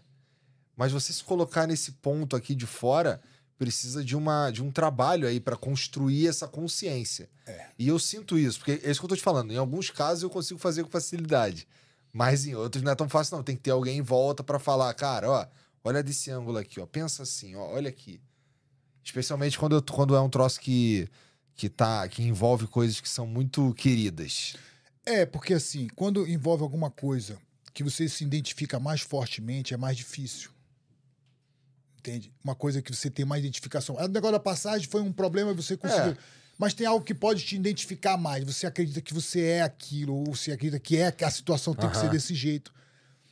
Mas eu tô dizendo assim que aceitar, você aceitou aquilo, vai facilitar. Quando você aceita aquilo, você se conecta e é a hora que o divino aparece dentro da gente. É a hora que você tem a intuição. É a hora que você desperta tudo isso que vem de dentro. É nessa hora que você tem a aceitação. Porque a aceitação é um portal. Tem vários portais. Né? O portal de entrar na, na, na, na sua essência. A aceitação é um portal. É, é- é- a meditação é um portal. A respiração, o contato. Tudo isso são portais que vai. Por isso que gente estava falando. Não é porque você faz isso todo dia, Lioto. É porque eu vivo situações todos os dias. E eu tenho que, eu tenho que me preparar para estar. Como a Fabiola fala para mim, minha esposa, Lioto, você tem que assistir a sua vida como uma novela. Olha de fora. Ela falava isso para mim. E depois eu digo, é verdade. Olha, quando você tá olhando uma novela, esse cara é um vagabundo mesmo. Olha o que ele tá fazendo. Então, olha para você de fora, vez em quantas vezes a gente não é um vagabundo. Esse cara é um vagabundo, entendeu? Isso é trazer a consciência, sabe? É você olhar de fora, cara. Eu não tô. Porque o reativo a gente já é. A gente. Aí você traz a consciência. Opa, peraí. Como é que eu vou fazer isso aqui? É é a mesma coisa o perdão, né? A gente fala, ah, perdão, perdão. O perdão é algo que você não aceitou no passado. É. Talvez aquela pessoa ou aquela situação ela não correspondeu à sua expectativa que você queria. E você se magoou com aquilo. Uhum. Mas a sua expectativa é sua expectativa. É você que criou uma expectativa em cima daquilo. Você confiou. Eu que sou errado. Você que está errado. Você que está criando aquilo. Poxa, esse cara vai me dar isso, esse cara vai me dar... Aí o cara não deu. Porra, mandalheiro, o cara não me deu. Mas por que você criou essa expectativa? Você se projetou na frente. Aí vem a falta de perdão. Sabe? Não, não vou perdoar esse cara. Aí mais um empecilho para você. so- Mais uma, um empecilho para você deixar de ser feliz, né? De ser feliz. É. E mais um sofrimento que se acumula. E a vida é assim. E a gente vive nisso. E as pessoas vivem nisso. Sabe? Dia a dia, dia a dia. Aí acha que a vida é sofrimento. Acha que a vida, sabe, é muito difícil. Aí tem, sabe, não consegue porque é o afastamento. É o afastamento. Como é que, como é que foi pra tu, cara? É... Vamos lá, tu tava vivendo uma vida que você sabia que você ia sair na porrada com alguém daqui a um tempo. E aí, agora, hum, você não vive, não tá mais nessa fase da vida. Sentiu falta? Fez falta pra tu essa competitividade, de certa forma, assim, pra tu é, lutar e tal? Muito, muito. Foi, não foi fácil, sabe? Eu aceitar, né, que não vou, pô, não vou. Tá falando de aceitação É, até tá- agora aí. é, eu, eu tô falando do processo humano, né? Aham. É, é como eu, sabe? Passo pelo processo humano, né? Eu também passo por isso. Não foi fácil, foi difícil pra caramba. Sabe? Eu tive que trabalhar muito dentro de mim. Não, é, é isso mesmo, cara. Sabe? É, o processo é esse, cara. Acabou. E outro, acabou. Sabe? Mesmo você sendo campeão no momento, sabe? O campeão meu já passou. Foi. Entendeu? Tipo assim, eu ganhei hoje o cinturão. Amanhã eu tenho um título como campeão. Mas aquele momento já passou. O Lance Armstrong, ele dizia isso, sabe? Tudo que você, aquele ciclista, né? Ele falava assim: tudo que você é, é, é, conquistou, ele ganhou sete vezes o Tour de France, né?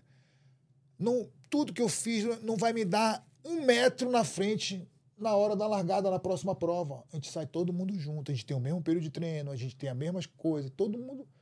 Isso mostra pra gente o quê? Que passou, passou, já foi. Agora é outro momento. Isso serve pra coisa boa, mas isso serve pra coisa ruim Aham. também que acontece. Não, passou, acabou. Coisa boa a gente quer se prender, né? A É. se- ah, não, eu sou campeão. Passou, Liotos, acabou.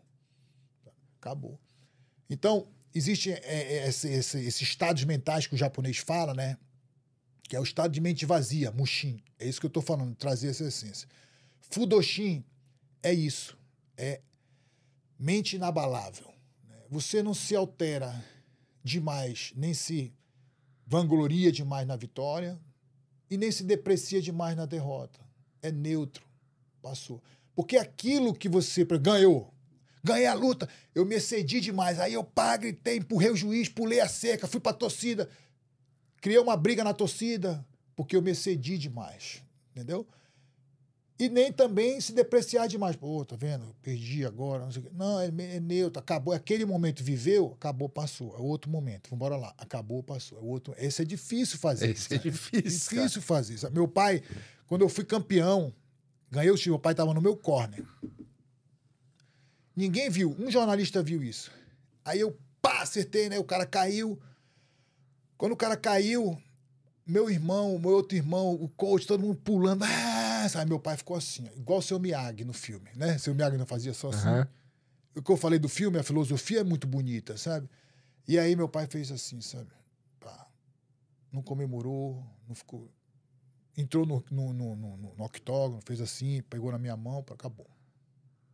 Um jornalista viu. Eu tô querendo entrevistar o seu pai. Tá, tava lá. Por que você não comemorou na hora que o seu filho foi campeão mundial? Ele falou assim: eu primeiro estou pensando no pai do Rachá, que é o adversário dele.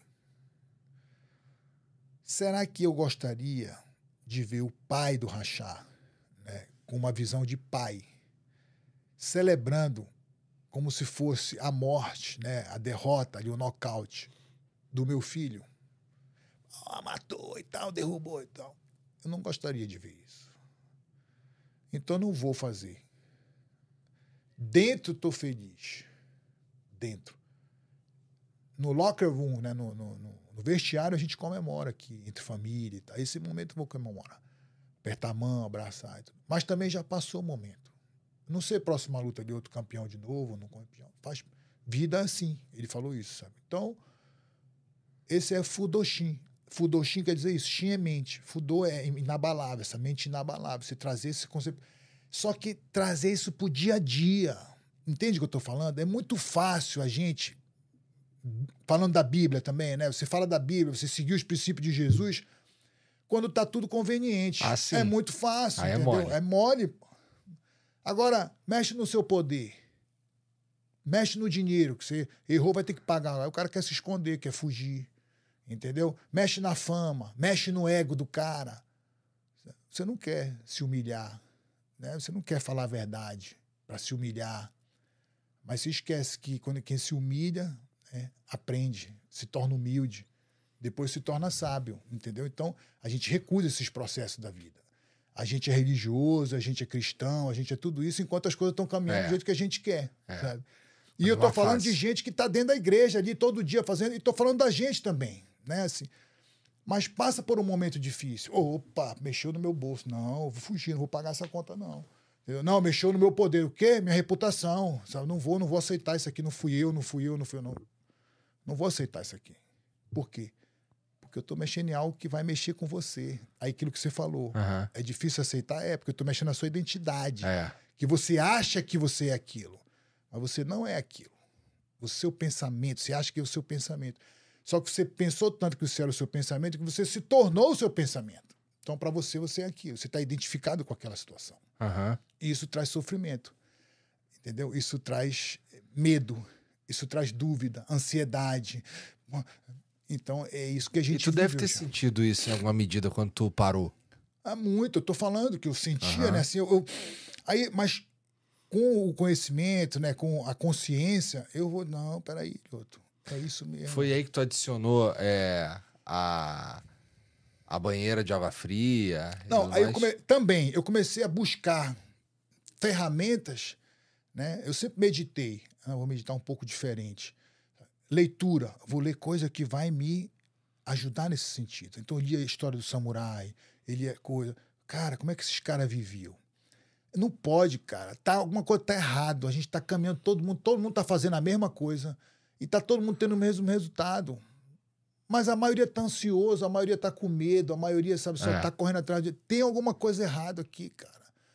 Sabe? Eu tenho que fazer uma coisa diferente. Não pode ser igual. sabe? E aí isso é trazer consciência também. Não, então não vou viver igual todo mundo vive.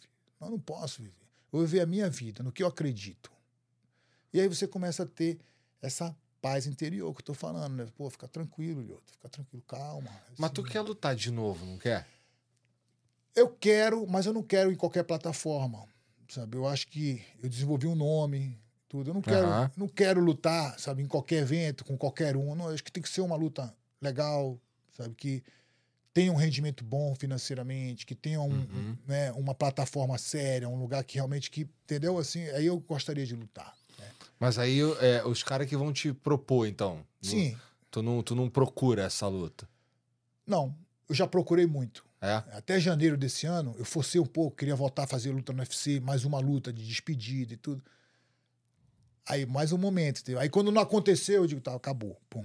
Botei um ponto final. Acabou. Agora, pra mim, eu vou ajudar outras pessoas mentalmente. Não vou mais fazer isso. Eu continuo treinando porque eu sou um artista marcial. Aham. Até o último dia eu vou treinar. Né? Porque eu acredito, e falo isso pra todo mundo, que todo mundo aqui é lutador. Em diferente cenário. E arte marcial é isso pra mim, sabe? Eu, você é um lutador, eu sou um lutador, as pessoas, todas elas são lutadoras. Porque a gente luta com nossos medos, nossos, né, nossos desafios. Quem não tem? Todo mundo tem essas situações. sabe? Então eu vou ensinar isso, eu quero colaborar com as pessoas. Não é certo, isso nível eu falo também um pouco.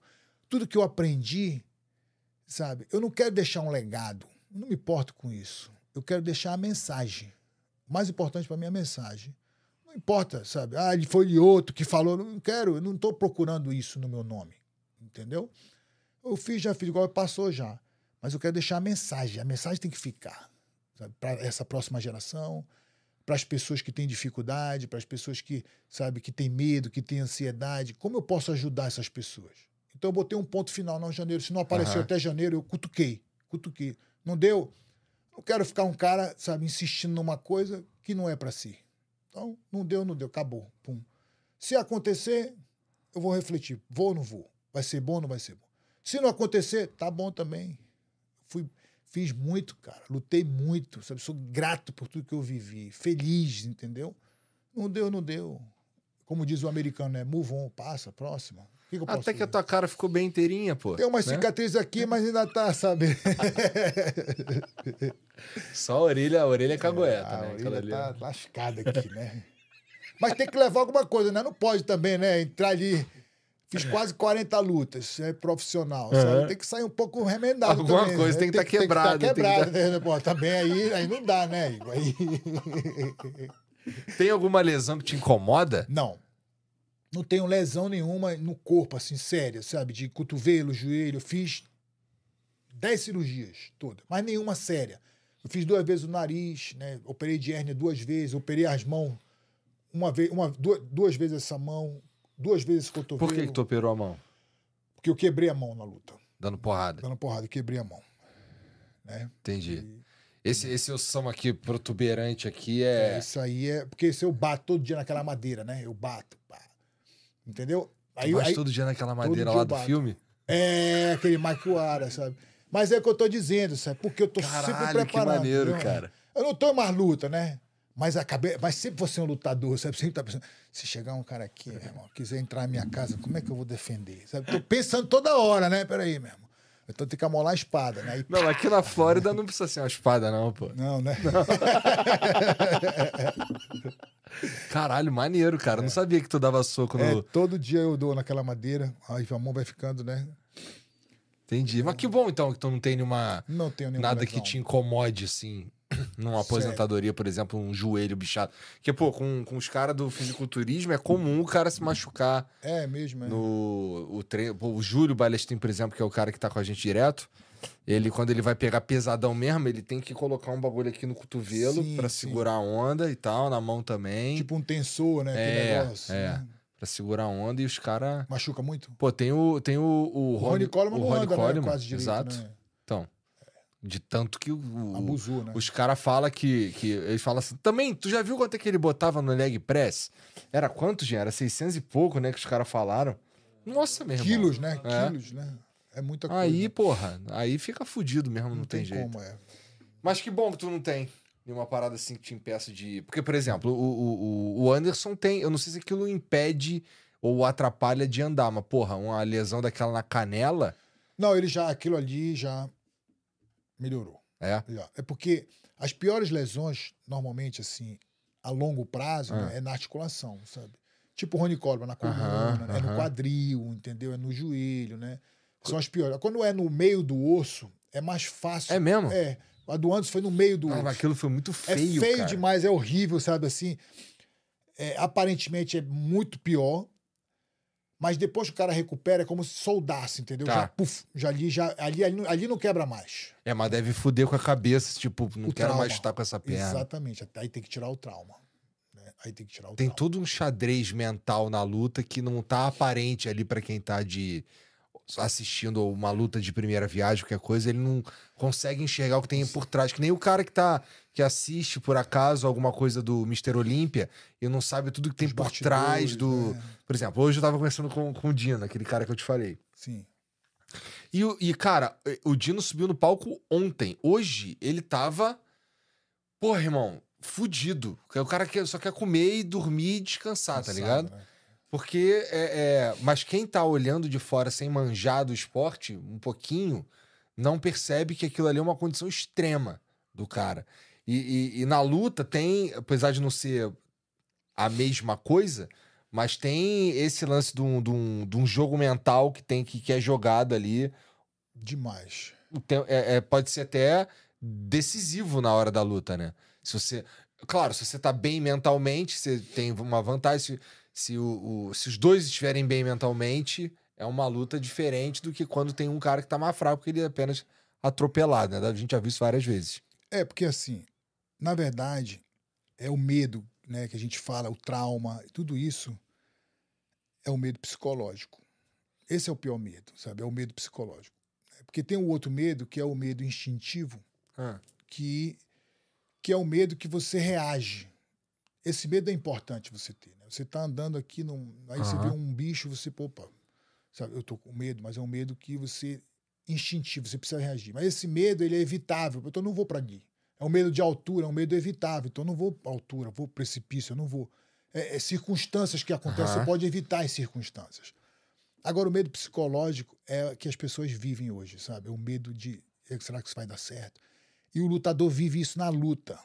Será que o que eu treinei funciona? Será que. E se o cara vier com isso? Se E se você não. Empty mind, né? Mente vazia, que é o murchinho. Se você não entrar com esse estado mental, mente vazia, aí vem a dúvida. Aí vem a hesitação. Eu vou ou não vou? Eu não sei o quê. Isso tudo é um medo psicológico. E aí, quando você traz isso para nossa vida, as pessoas vivem no medo psicológico. O cara tem medo do amanhã. O cara tem medo de não dar certo. O cara tem medo da reunião que ele vai Aham. fazer. Será que eu vou ter dinheiro amanhã? Será... Esse é o medo psicológico. Esse é o pior medo que tem. sabe? E tudo volta para aquilo mesmo que eu tô falando, Aham. sabe? É você saindo do agora, é você indo lá buscar lá na frente. Pô, meu irmão, você tá se projetando lá na frente, sabe? É, meu irmão, será que é amanhã? Será que eu vou conseguir? A luta era isso. Só que eu conseguia zerar esse medo. Porque eu meditava muito, eu respirava muito, eu me mantinha no presente. Um dia desse eu ensinei para um cara, um lutador Ah. do UFC, americano, e falou: eu tô, eu tô muito nervoso. Aí eu ensinei aquela técnica da comida, né? Que eu falei para você ainda há pouco. Vai fazer isso aqui. Aí depois da outra ele me chamou e falou: Lioto, sumiu o nervoso. Maneiro. Sumiu o nervoso, outro, eu fiquei calmo. Aí no outro dia eu queria fazer de novo, na outra refeição. Eu digo, então, cara, é porque eu tô te trazendo pro presente. Entendeu? Se você vai pro futuro, você vai ficar nervoso. Você sai do agora. né? Você vai se projetar na frente. Aí a luta fica um terror. Você começa a criar pensamentos, sabe? Se eu perder meu contrato, será que eu vou não sei o quê? E o dinheiro? E não sei o quê. Se o cara me acertar assim, e se ele vier por cima, e se ele vier por baixo? Então meu pai falava assim, outro, lutar não tem pensamento, é sentimento. Você já treinou? Treinou. Então esquece tudo agora. Agora é hora de relaxamento, né? Dois, três dias antes, uma semana antes, né? Respiração, lembrar os golpes, visualizar a luta positivamente. Você visualiza a sua vida, né? Como é que eu vou fazer isso aqui? Acabou. Visualização acabou. Não pode ficar levando com você. Aquele momento. É a caixa de ferramenta. Opa, visualização. Puxa a caixa de ferramenta. Agora é a chave de fenda aqui. Pá, pá, pá. Acabou, guarda a chave de fenda. Agora é viver no momento presente. Aí começa a calma a vir. É isso é a vida, isso é a luta. Eu sempre falo, a luta é o protótipo, sabe, da vida. Tudo que a gente vive ali, as pessoas vivem na vida. É o medo psicológico, é, é, é a salvação no futuro. Amanhã vai ser melhor. Essa vitória que eu vou ter vai ser melhor. Mas a vitória você não sabe se você vai ter. É. Né? Aí começa. Aí, é aí vem o medo, entendeu? Pô, mas será que eu vou ganhar amanhã? Não sei o quê. Será que, será que o meu o podcast que eu tô fazendo hoje aqui, será que vai dar um milhão de views? Será que vai. Aí, aí peraí, meu irmão, vamos curtir aqui, entendeu? Quem viu. Eu gosto viu. dessa filosofia. É, quem viu, viu. Quem não viu, vê outro momento. Se for interessante também, entendeu? Por que eu tenho que ficar aqui correndo atrás? Ah, calma, cara. A vida é agora. É Aquele negócio da prepotência que eu falei. Se a gente morrer hoje, alguém vai subir o flow, entendeu? E a vida continua, cara. Sabe? A gente não é tão importante como a gente acha, assim. Então por que você tá tão nervoso? Por que você tá tão estressado? Calma, pô. Gostei, cara. é? A vida é isso. porra. Senão a gente sofre, cara. Eu não quero sofrer, eu quero viver em paz, cara. Sabe? É, tem uns amigos que usam as ferramentas pra chegar nessa paz aí. Não é não, Janzão? Tem mensagem pra nós aí? Aí, mas aí eu sei quais são as ferramentas. Mas aí o cara vai pro. É underground, entendeu? Não, aqui, É. aqui em Orlando aqui é 100% legal. Não, não, eu tô falando assim que o cara chega realmente através, né? Ah, sim. Só que eu tô dizendo que aí é um nível abaixo. Entendeu? Você tem um nível acima que é Porque a o cara. consciência. Aham, Porque você depende de algo. claro, Entendeu? entendo. É um nível abaixo. Você está indo buscar um refúgio ali. E quando aquilo acaba, não é mais suficiente. Você tem que buscar de novo. E você, quando aquilo acaba, você volta pra condição que você estava antes, que você não aprendeu a lidar com você não ela. aprendeu a lidar com ela, entendeu? Aí você quer buscar mais. Você tem razão. Você quer buscar mais, entendeu? Então é um nível abaixo. Mas o cara entra nesse estágio também. Ó, o Eric Brasil mandou aqui, ó.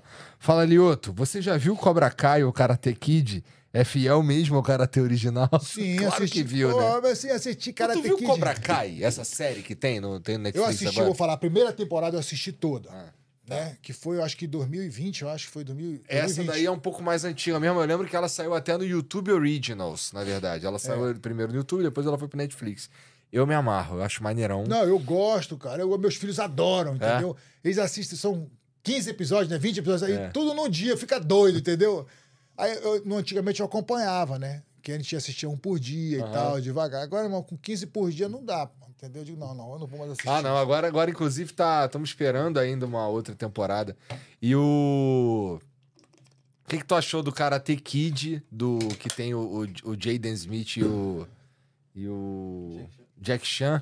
E aí não é karatê não, aquela não, porra. não, né? não, eu não. Eu acho que mudou totalmente. Não é karatê. Ele tá- é. tá- eles estão na China, É. né? Uma outra parada completamente diferente. Isso. Não sei porque chamaram de. Chamaram de Karate Kid porque. Porque o nome da franquia é forte. É. Né? Cara, tem que dever ser eu que deveria fazer esse filme Karate Kid. pô. Não é mais Kid, né, Lioto?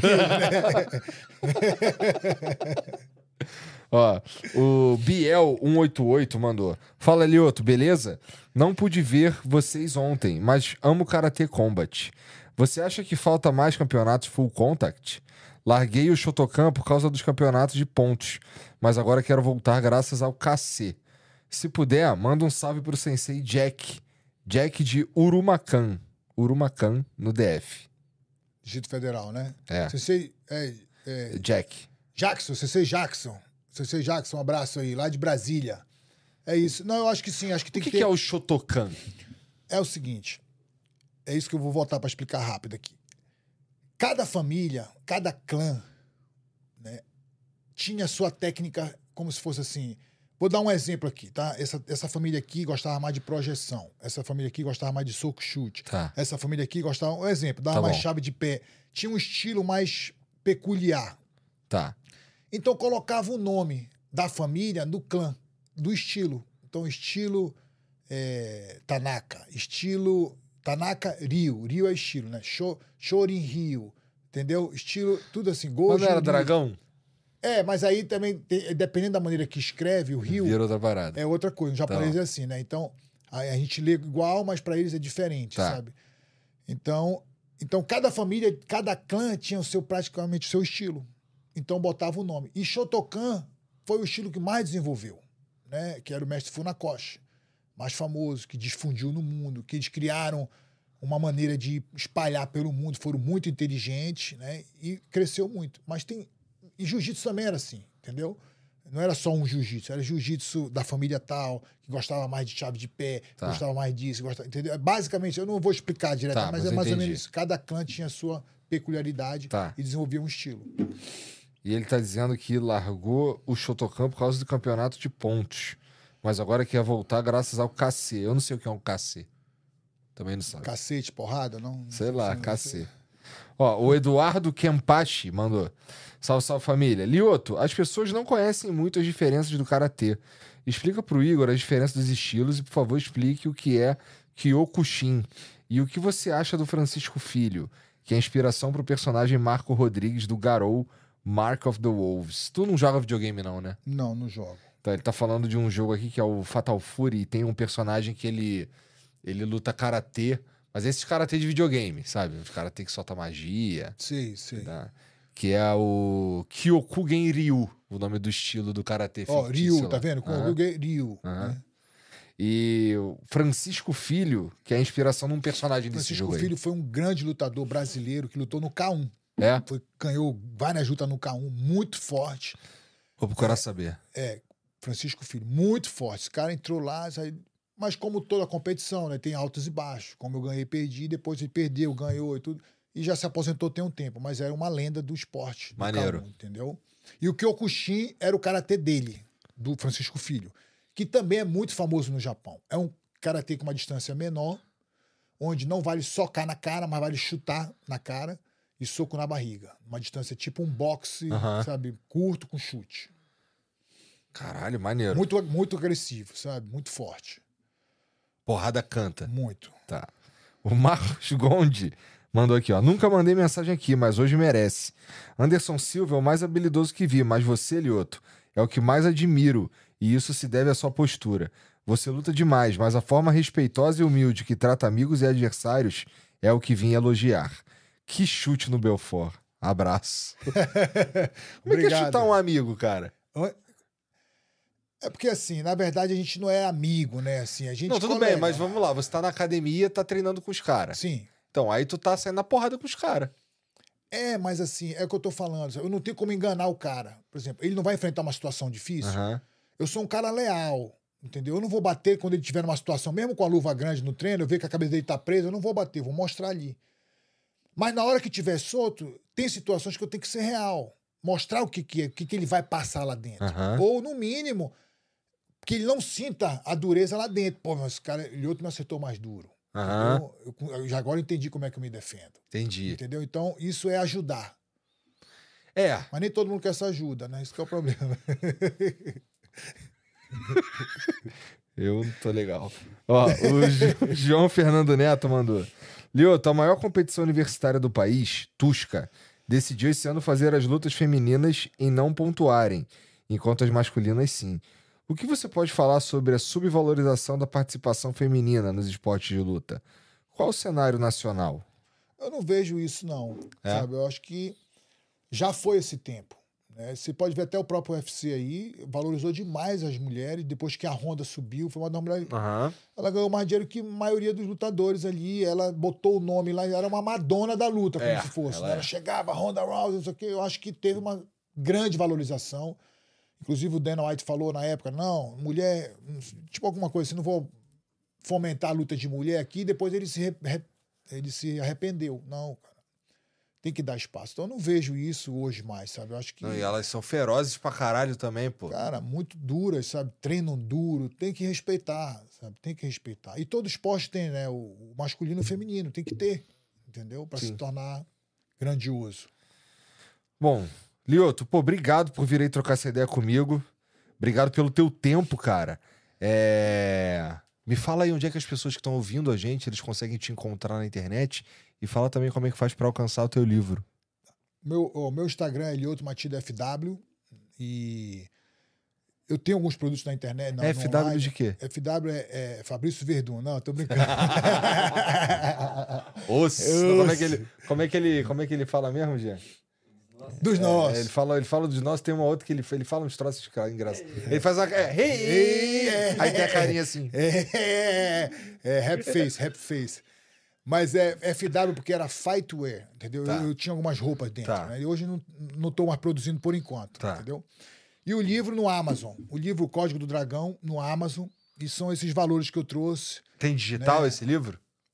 Tem Versão digital, tem digital. Esse livro tem digital no, Pro cara, pro cara baixar né, pro naquele- Kindle. No Kindle, tem Ah. no Kindle e tem no Amazon. E tem algumas livrarias. Maneiro. né, Maneiro. Que é o Código do Dragão.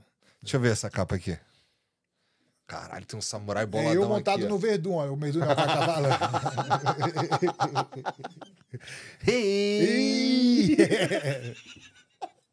Obrigado, cara, pela moral. Obrigado. Ó, vocês que estão assistindo aí, obrigado também. Segue o Lioto, tá tudo aqui na descrição. O livro, o link também tá aqui na descrição, fácil pra você. Aproveita e segue a gente também. É, tá tudo aí embaixo. É, agora o que você não pode deixar de fazer é dar o like nesse vídeo, muito importante. Se você quiser, você pode se inscrever. Se quiser muito, pode virar membro. A gente cria conteúdo pros membros exclusivos toda semana, tá bom? Obrigado pela moral, gente. E a gente se vê essa semana aí, tá bom? Eu não sei Valeu, galera. Valeu. é. O que, que é? Ah, um salve pros amigos aqui que emprestaram o estúdio pra gente, do Fellas Cast. Obrigado pela moral. Os caras estão aqui em Orlando aqui. Toma tua E- água aí, que senão. É, não. Então, a minha já acabei, cara. Mas a minha não é essa daí, da, de fontes termais japonesas. É, essa aqui é essa aqui onde eu vou falar dessa água, muito boa. Água é da Aqualive, essa água é o melhor filtro que tem, sabe? É? É. Tu é sócio deles? Não.